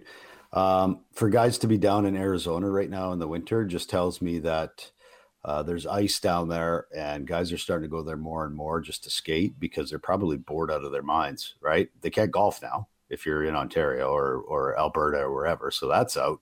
Can't go on the lakes, right? You can't really do anything. So you might as well go train and skate somewhere down where it's sunny and warm. And everything's shut down here again. So that's what I see what's happening. I would probably, if I was a player, I'd probably be thinking, I got to start skating, at least working out, trying to at least once, you know, skate maybe two, three times a week right now. um, until they figure this out because it will get figured out. We'll have a season, but uh, nobody knows when. I, January one, I, I don't really see January one, but you know, but they they pulled it off in the summer, so who knows what they can do. You know, the the encouraging thing with this though, Hershey, and, and you you've been on you've seen both sides of the equation where you know you've worked for teams uh, you've also been a player as well. Like the relationship up until probably six days ago like the relationship with the national hockey league and the players has probably been as peas and carroty as it's been in probably the last 30 years wouldn't you say yeah, I, I, I, thought it was. Everything was good. Here's the thing about all this, though, is, is that there comes a point where the owners go, it's not worth it for us to play. I'll lose more money playing than I will uh, as an owner than we will, you know, uh, uh, playing. So it's like not playing. So when you look back at the lockout back in like uh, 05 or 06 or whatever, and the owners basically just said to the players, look, it, it makes more sense for us not to play because we're losing our shirts right now with the salaries you guys want. And it's kind of the same scenario, but a different situation. You know, it's like it's it's still because with no fans, the NHL doesn't make any money. Doesn't make money. They they they rely on gate revenue. So you see football, baseball, basketball going, and you're like, well, why doesn't hockey? Hockey can play too. That yes, they can play, not due to COVID, right? Like COVID doesn't really have a a, a factor in the the sickness part of it, but getting the fans in the building.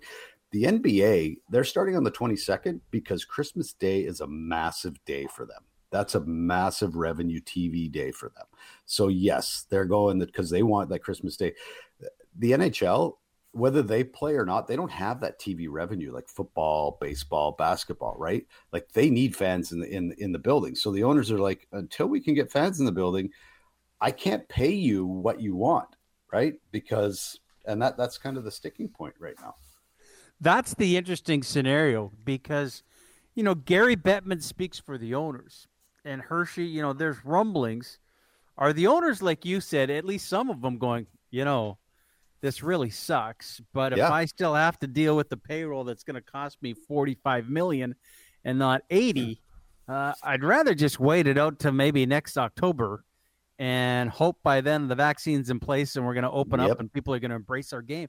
It's not the, you know, you think Gary Bettman's completely and all the owners get him in there, Gary, get him in there. Some of them may quietly go, actually, it wouldn't hurt me if we don't play. Yeah, and look at if you look at the NHL, here's how it goes: a third of the teams make money, like a lot of money. Half, a third of the teams break even, and a third of the teams lose money. So if you're ten of those teams that lose money, you're like I, I worked. I was in St. Louis. I know what I know what they're, they need gate revenue. Like they they were filing for assistance when I was there, and they were even selling out their buildings. So they need, you know, this is St. Louis. So that's a team. You've got Columbus; they need it. Uh, you know, there you can go on and on with the list of teams that need social need the assistance with uh, from the NHL from the teams that make money, right? So the the pot really isn't the money's not going to be there for those teams, and uh, uh, so you've got a third of the teams that are going to say it just makes I it makes no sense for us to play. I'm going to lose way more money than than if we did play, and that's and then you've got half the teams that break even they're going to lose money. So you've probably got half the league going, you know, just like that lockout saying, you know, makes sense for us just to not just to shut down because I'll lose less money shutting down than I will if we play. yeah, it's what's the lesser of evils, right? Right. Uh, so yeah. yeah. to change gears your Leafs, for, yeah, your Leafs, your Rangers. I mean, they're going to make Boston like they're they, are they're going to make money. Okay, but let's, it's the rest the rest of the league, you know. Yeah, let, let us get away from the uh, uh, the dollars and cents of this for a second. I just wanted you to put your uh, your goalie coach hat on here, or your goalie hat on here first. Did you see the NHL's net, the NHL Network's top ten goalies list? I did not. I, I uh, where did I miss that? I saw the players okay. list. Yeah, so they, they, where they did dropped I miss it, the goalies they, list? They dropped it last. Oh yeah, so they dropped it last night uh, on a Sunday night when everybody's looking for top ten goalie oh, lists. Well, you know, so yeah. uh, but but here here you go. Um, here, your top ten goalies determined by the NHL network is as followed. Number one, Andrei Vasilevskiy. Tuukka Rask. Connor Hellebuyck yeah. at three. They go a little sideways here at number four with Ben Bishop. Four and five, they go sideways. Jordan Binnington wow. at five. Carey Price sixth. Darcy Kuemper seven, Robin Lehner eight, Jacob Markstrom nine, and Anton Khudobin ten. So the Dallas Stars have two of the top ten goaltenders in the league, according to the NHL Network. It's wacky. Uh, I mean, those lists are all subject to right. yes, it's like, totally. When I look, yeah, when I look at it, I mean, I like Vasilevskiy, I like Tuukka. I won't. I won't um, disagree with Vasilevskiy right now, based on what he's done consistently for the last what three years, and and to walk away with a cup. Yeah, I'd say that that's the bar right now. Yeah, right. I mean, and he was that good. Like I, I watched, and he um, played every game, right? Yeah, uh, you know the.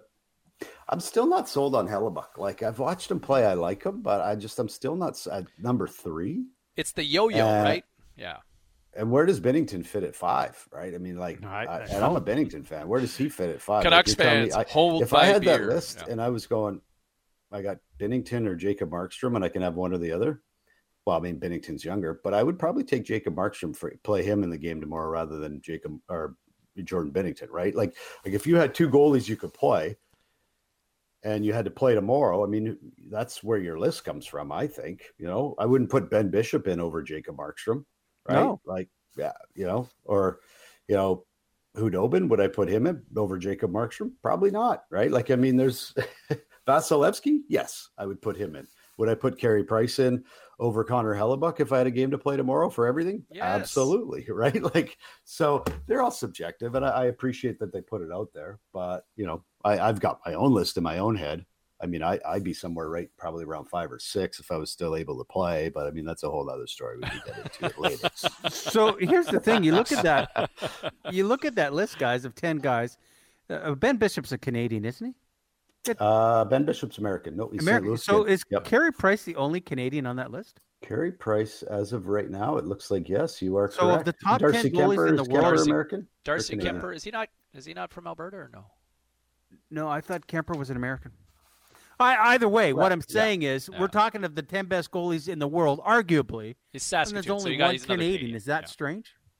You know what? This when I used to work for Hockey Canada about 10, 15 years ago, that was a, a serious issue that they were nervous about.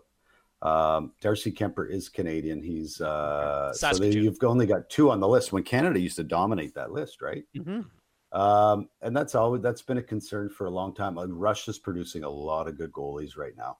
And I know that uh, Ian Clark goes over there quite a bit. He's got his hands, you know, on a lot of Russian goalies and and that. Um, you know, Finland was when Tuukka Rask was uh, back in the early 2000s. He was the guy. Um, Finland was producing a lot of goalies. It'll it'll it shifts, right? And right now What's the, the American, logic to it, Hershey. Yeah. Like, well, Binnington's Canadian too as well, so you got three on that list. But but like you said, we've got you know, uh, just other countries have caught up with the um, goaltending training. They really did in the early 2000s uh, when goaltending kind of shifted to the butterfly style. Uh, that's when that's when goaltending kind of changed, and and Finland went in, I think in the late 90s, early 2000s, and said, "How are we going to compete with Canada?" And they came up with the solution that they were just going to pump a lot of their funds into goaltending, and it worked for them because they felt like they didn't have the uh, number of players you know registered players as Canada did. So how can they compete? And they felt that goaltending was the difference, and they were right. And they produced a ton of good goalies. So other countries kind of followed suit, and it was all about how do we beat Canada. And it was, and I was there when all this went down. Like I was, I was in some of those meetings. Um, so that's kind of when the change happened. Yeah, no, and, and, I mean, you look at the benefit, like how Finland, since they've been investing into the goaltending position, how much they benefited in the last what 15 years, right? I mean, how many great yeah. goaltenders we've seen out of that? It's, um, I mean, it, that list. Yeah, I mean, again, it's a subjective list. It's great to you know just find something to have a, a conversation, but. I mean, it just feels so flawed that I, I don't think there's anybody that you can make a yeah. case. And you know what? Hey, Khudobin had a great run with the Dallas Stars. He really did, and it deserves everything he gets. But um, you know, to say that the Dallas yeah. Stars have two of the top ten goaltenders in the National Hockey League right now, like that's just not true. like it's no. just not and right. goaltending a lot of times the team you play for is makes it you know whether they play offensive, defensive, um, yeah. it makes a massive difference for guys. Um, but you know, as far as uh, um, you know, Canada has a lot of goaltending coaches. Everybody's a goaltending expert, and that's a bit of a problem too. And there's a lot of good goalie coaches out there, but there's there's everybody thinks they can coach goalies, and that's not true, right? So, um, Hockey Canada has tried to put into place uh, like a, um, you know, like a rules or a, like a program for goaltending coaching to try to make it consistent across the board because there's so many cooks in the kitchen. Yeah, there should be some the moneymaker. Well, really if, yeah, if, if I played somewhere as a junior goalie, could I not start my own goaltending school? Absolutely. And you know what? You, you can charge kids 100, 125 bucks an hour for a lesson if you got a good goalie. I mean, so got some some people, and that's not the case. There's a lot of good people out there teaching goalies and a lot of good goalie coaches, but so it's some of it's it's a moneymaker, right? And it's a big moneymaker. You know, you get ten goalies at hundred bucks an hour. You know, it's a thousand bucks in your pocket on a Saturday, or you know, or on or in a week. That's and you see a lot of that across Canada. Whereas other countries aren't quite like that. Finland and Sweden and all that. It's not. They're part of the kind of the program. So that's another issue too. You um, it was uh, announced this morning that the Florida Panthers continue to uh, add to their new management team. Uh, they named Shane Churla the director of amateur scouting after the last seven seasons with the Habs. Uh, and he had been the last four seasons the club's director of amateur scouting. And uh, I think in these parts, Shane Churla probably best known for the receiver of maybe one of the all-time nastiest elbows in NHL history from Pavel Bure. Were, were you with the? Were you with? Were Were you with the team at that time? I I don't think so, right? Uh, Do you remember no, that elbow? Um, I didn't. I never got to play against Shane Churla, but he was tough. I do know he that. was tough. I mean, yeah, he was a tough man. But Pavel yeah. almost I, killed him. Yeah. well, I mean, you learn as a superstar player, you got to get your elbows up. That's the first thing they teach you, right? Because it's either you or them. Oh, um, I like what Florida's doing. I like that they they announced the the first black assistant uh, assistant general manager. I, I, I was blown away at that. Um, at that, I didn't know that that was even a. Uh, I thought yeah. there had been others. There'd been you know colored assistant coaches, but that's ridiculous that it's taken this long. Um, there's lots of great, smart, um, you know, colored athletes out there that should be in, in some of those positions. Uh, that that Florida team's run by agents. Will that be run any different, Hershey? By who? Sorry, I by agents, right? You know, uh, Brent's a former agent, Zito Yeah. a former agent. Does that change the making of a hockey team and having that many agents at the top of their food chain? Uh, I don't. I think you know Mike Gillis was an agent before all that stuff. Yeah. Um, and Mike Gillis was my agent. Um, you know, um, so I, I kind of they know how this they know how it works. They know the players. They know they might overvalue certain guys though. That's which can be a problem at times. But usually most of them have a pretty good handle on, on the game. Most are are you know a lot of them are, have been lawyers too, so they understand the CBA. So it, you know it's all your scouting staff is a big part of it your scouting staff is a huge part of it. But ultimately, at the end of the day, um, yeah, I, I, it's you should have a, a, pulse on what's going on if you're an agent. Um, but that's uh, that, and that's a tough business, man. Those it's a cutthroat business out there to be an agent.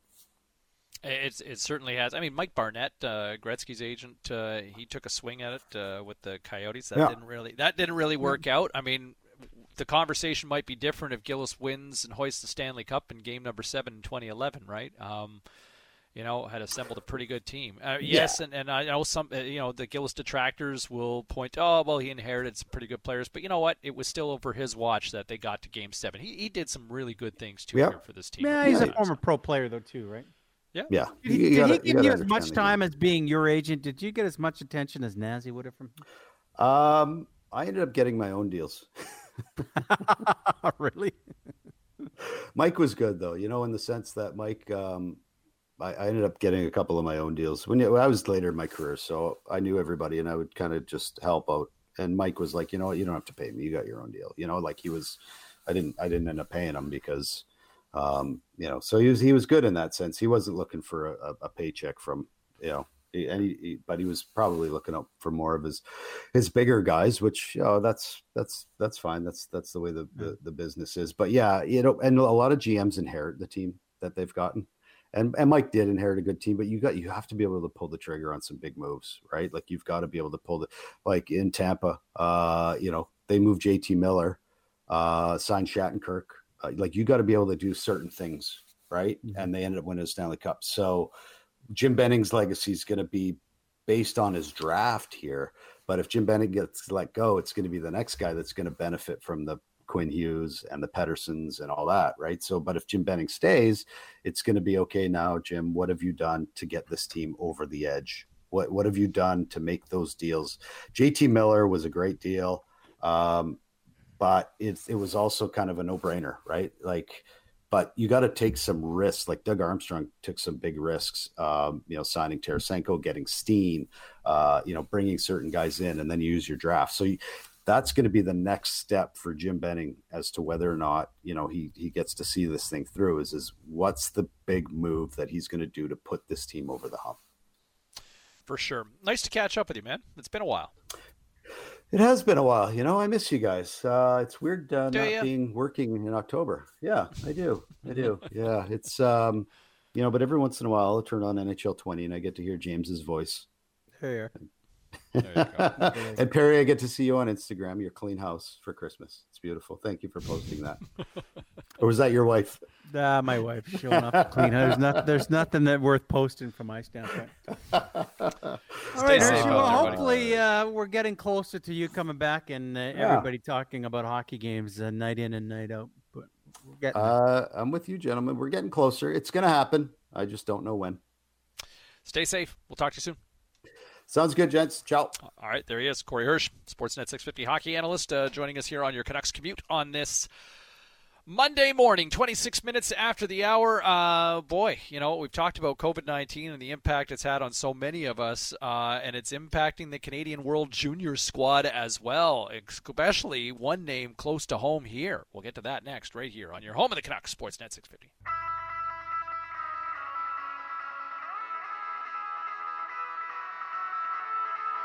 Welcome to the starting lineup with James Cybulski and Perry Solkowski on the official home of the Canucks, Sportsnet 650. 832 on this Monday morning. A little wet out there this morning. Cybulski and Solkowski kicking it with you. Uh, hey, another great weekend for Chase Claypool of uh, Abbotsford with the Steelers. We'll get to that momentarily. Uh, but how about this score with the uh, World Juniors pair um, and a non a non core staff member of Team Canada tested positive for COVID 19 during uh, the Canadian World Junior Training Camp. And now it's impacted several members of the organization um, into a 14 day quarantine, including uh, Vancouver Giants head coach and, and assistant t- uh, Team Canada coach Michael Dyck, along with goaltending coach Jason LaBarbera. So now they have to essentially doesn't matter what they test what they test for uh, and even if they come back with multiple negative tests they have to isolate for 14 days.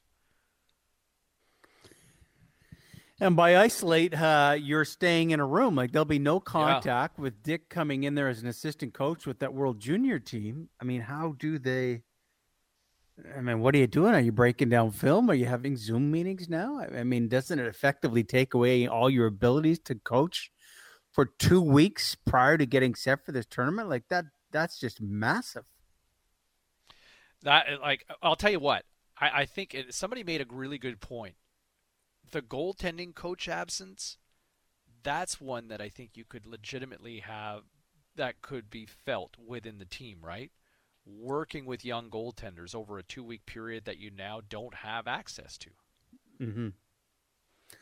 To the eh, do they look and evaluate the situation and go, man, that's two weeks we're not getting back. We got to find someone else, and bring in about uh, bring in a couple of more uh, coaches. Yeah, but I but then right? like you, you know Corey Hershey just made this point. Like you've got so many goalie coaches out there, right? Does does one idea what was being pushed or a narrative or a sort of thought process mm-hmm. work on this? Somebody comes in with a different approach, like you almost wonder, like, do you get too many cooks in the kitchen at that point?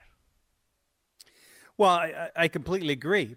Could you be a goaltending coach virtually? You're setting it up, and the guys are going through drills. They're going, "Hey, man, you got to change this." I mean, goaltending coach is all about the eyes. Uh, listen, it it it it gives them certainly a wrinkle in something that they had no control over. And I go back to what Travis Green said his very first day when the Canucks got together at training camp before they went to the bubble is be prepared for the unprepared. Like it's it's going to be fluid. There are going to be situations that you can't control.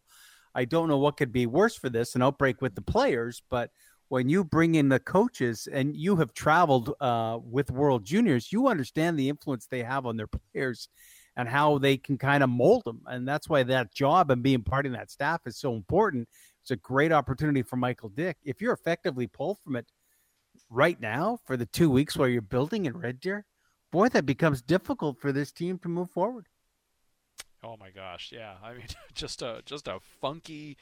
I mean, we shouldn't be surprised because it's impacted, and obviously they've tried to keep this bubble tight within Team Canada. But as we've seen, right, with the NFL, with Major League Baseball, um, you know, but you know, teams get compromised, and you know, unless you're going to commit to what the NBA did a wonderful job with theirs. I think the NHL did a phenomenal job with two different bubbles here in this country. Um, but man, they're expensive, right? I mean, I think the NHL cost them $75 million, and it was $150 million for what the NBA had to invest in for their playoff bubble.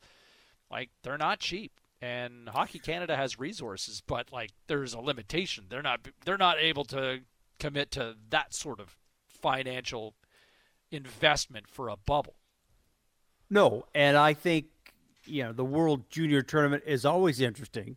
It'll have more focus on it this year simply because of where they are and and the lack of hockey to watch from our Canucks uh, perspective. You know, you'll be watching Podkolzin and what he can do, Hoglander, uh, what you know what they will do, and and any draft picks playing. But when you bring kids from all over the world, and as you said, you don't have the NHL money to keep them as isolated as possible, will we see this? So, what are we, a week in to Hockey Canada and they've had to quarantine? Um, is that a sign of things to come? And again, the NHL has been able to sit back and look at what everybody has done, and thus we think, okay, you can you can figure it out, and they will have their Canadian division planted.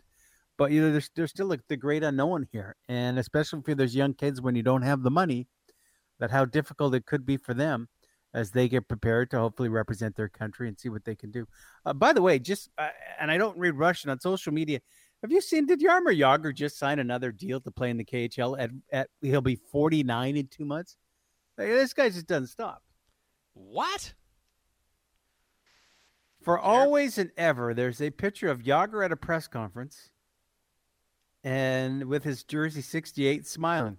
So I am just going to take in the fact that I don't think it's a retirement. I think Yogs is still kicking around. He will be 49 in February, and he's posing with his number 68 jersey. I think he he wants to play to 50. He's he's playing till 50 now. And I tell you what, I'd go watch him play probably. Well, you know, he's he's kind of He's almost like this this generation of Gordie Howe, right? Yeah. And yep. and it, if you imagine where his numbers are when when you look at his, like his body of work, like he's a, a shoe in for the Hall of Fame, but and and you look at the over the course of his career, like he was kind of the the boy wonder when he first kind of popped out on the scene in the early '90s.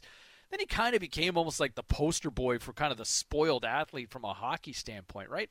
Like he just had the bad attitude, never really wanted to oh. help sell the game, you know, had the malaise couple of years when he was with the Washington Capitals, the bloated contract and bad teams.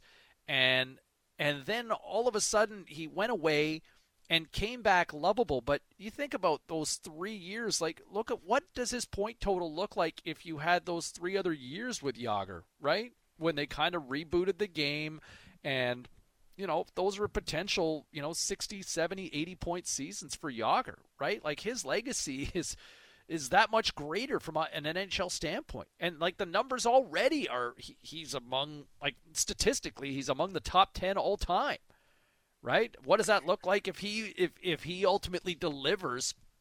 You know those three other seasons had he had he not gone back to Europe and had he stayed put. Uh, Mike English saying it's an exhibition game, trying to clarify that for us. So there you go. Yeah, you're right. Jagr is a guy who later on his career turned more lovable. I think, in a sense, Ovechkin too.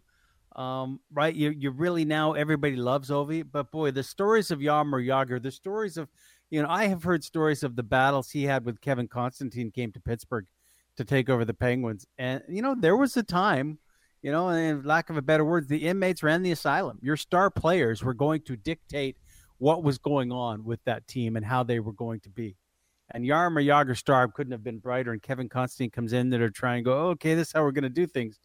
And it was not going to be that way from Yar, Jagr. And you you have to win your players over.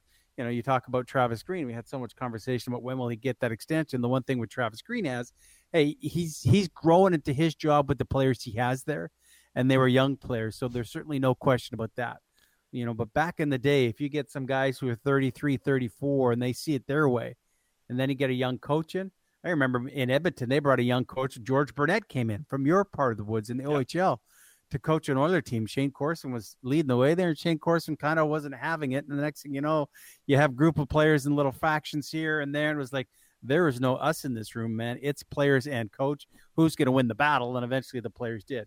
Jagr, I think, came around to it But you're right.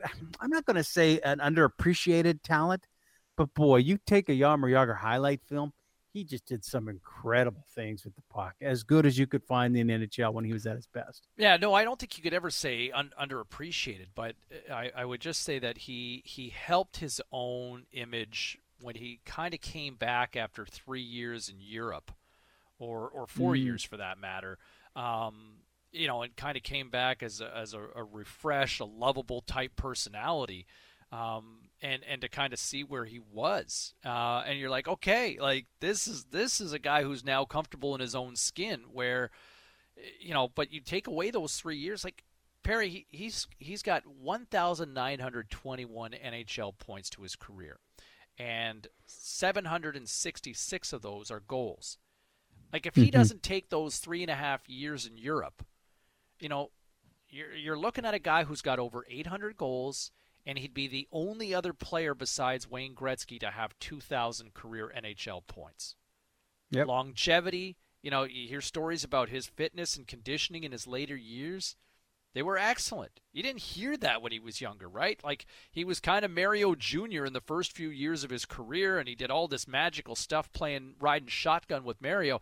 But when he became the guy, yes, the numbers were there, but he didn't necessarily like being the guy. I think he I think he wanted to be the guy in his own mind, but there were some teams that were pretty forgetful. Like look at there was that stretch in the early 2000s with the Capitals. In his time in Washington, for the money that they paid him, he played mm-hmm. 6 playoff games with the Washington Capitals total in 3 seasons. Uh, I mean, Glen Gulutzan telling me a story when he was the young head coach in Dallas with Jagr and coming to the rink late at night just to check some stuff out. And there was Jagr. He wanted that key to that weight room. So longevity, but the desire and the love to maximize, you know, not in the same manner, but, eh, you know, the Kobe Bryant stories you would hear after his passing on, man, he was just going to play. He was going to work on that shot, and Jagr was going to get healthier and healthier and stay stay as fit as possible. But you're right, his numbers are are incredible. And if he would have stayed for the entire run, but yeah, he marched to his own drum, and uh, you you had to adjust to it a little bit. And he wanted the experiences, come back, appreciates it a little more. Hey, there's nothing better than a Jaromir Jagr salute, right? Mm-hmm. Like I'm having fun. Yeah, I'm doing my job. Here to report for duty, uh, and he did it very well. 844, some final thoughts before we turn things over to the Scott Rintoul Show, and we'll do that next right here on Sportsnet 650.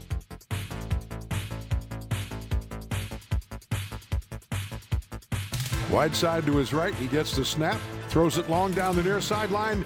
Chase Claypool with a diving grab for a touchdown for Claypool, the rookie out of Notre Dame. That is his seventh touchdown receiving, make that number eight on the year. This is the starting lineup with James Cybulski and Perry Solkowski on Sportsnet 650. 849 on this Monday morning, and man, what a weekend for Chase Claypool again. Abbotsford getting on the map in the National Football League World Pair after uh, Chase Claypool becomes the first wide receiver in 60 freaking years to have 10 touchdown catches in his first 10 NFL games. Gets a Thanksgiving game uh, this upcoming week. Uh, not that he needs a bigger stage, but usually that's exactly what Thanksgiving games are. Everyone will have their eyes on him. Hey, he has been full value for everything that he has done. He's made everybody uh, proud of what he has done, high school football here in BC, and what people can do. Um, opens up the doors. Fun to watch. It's been a good week of football. I don't know what to expect tonight, other than I kind of the week started with the Thursday nighter with Kyler Murray walking into Russell Wilson and a lot of people going, at some point, maybe there's a passing of the torch and maybe Kyler Murray's there. For Jared Goff, he's got to a Super Bowl, but since then, everyone's gone, hmm, have you made the right decisions? I think there's some similarities. Goff trying to take this Rams football team to respectability and go, hey, we're one of the powers in the NFC. And there's Tom Brady, the little guy sitting there in the rocking chair going, nope, it's Monday night. I'll take control. I'm going to lean towards the veteran, just like Russell Wilson did on Thursday for Tom Brady to put on a show tonight because the last time he had the stage, uh, not great at all. No, uh, you got a good Monday nighter tonight uh, with the Rams and the Bucs. Where do you lean to in this one uh, this evening? You like the Rams, don't you? Well, I did, and I've changed my mind. Um, so I've gone to the Bucs.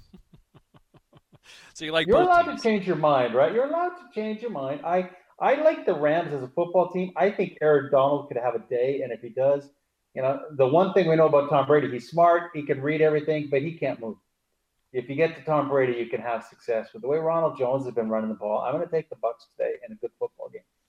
Yeah, I think uh, you know what uh, that Rams defense has been impressive this year, um, but that Rams offense hasn't really wowed me a whole lot. I think the Bucs are good enough at home to get the job done tonight, and uh, you know what? Uh, the Seahawks could certainly benefit uh, with this if if the Bucs can pull off a win. Now all of a sudden you got the Seahawks with a full game lead on Arizona and the Rams. If the if Tampa can do a solid for the um, for the Seahawks later tonight and take care of business against the Rams. Uh, all right, time flies when you're having fun, and we got to get out of here as the Scott Rintoul Show is ready to take on over. We're back at it tomorrow. It's Bertuzzi. Todd Bertuzzi back in the fold again tomorrow. Uh, hopefully, the NHL and the players get the ball rolling again, and uh, they can set aside their hostilities, put the guns and the knives down, and maybe we can try to get closer and closer to the puck dropping on a 2020 2021 NHL campaign. He's Perry. Happy 30th birthday to the man on the other side of the glass, Mr. Greg Ballack, who was socially distancing to ring in his 30th year. Thanks so much, Greg, uh, for being part of the team, and happy birthday, buddy. Later. See you guys right here on Sportsnet 650.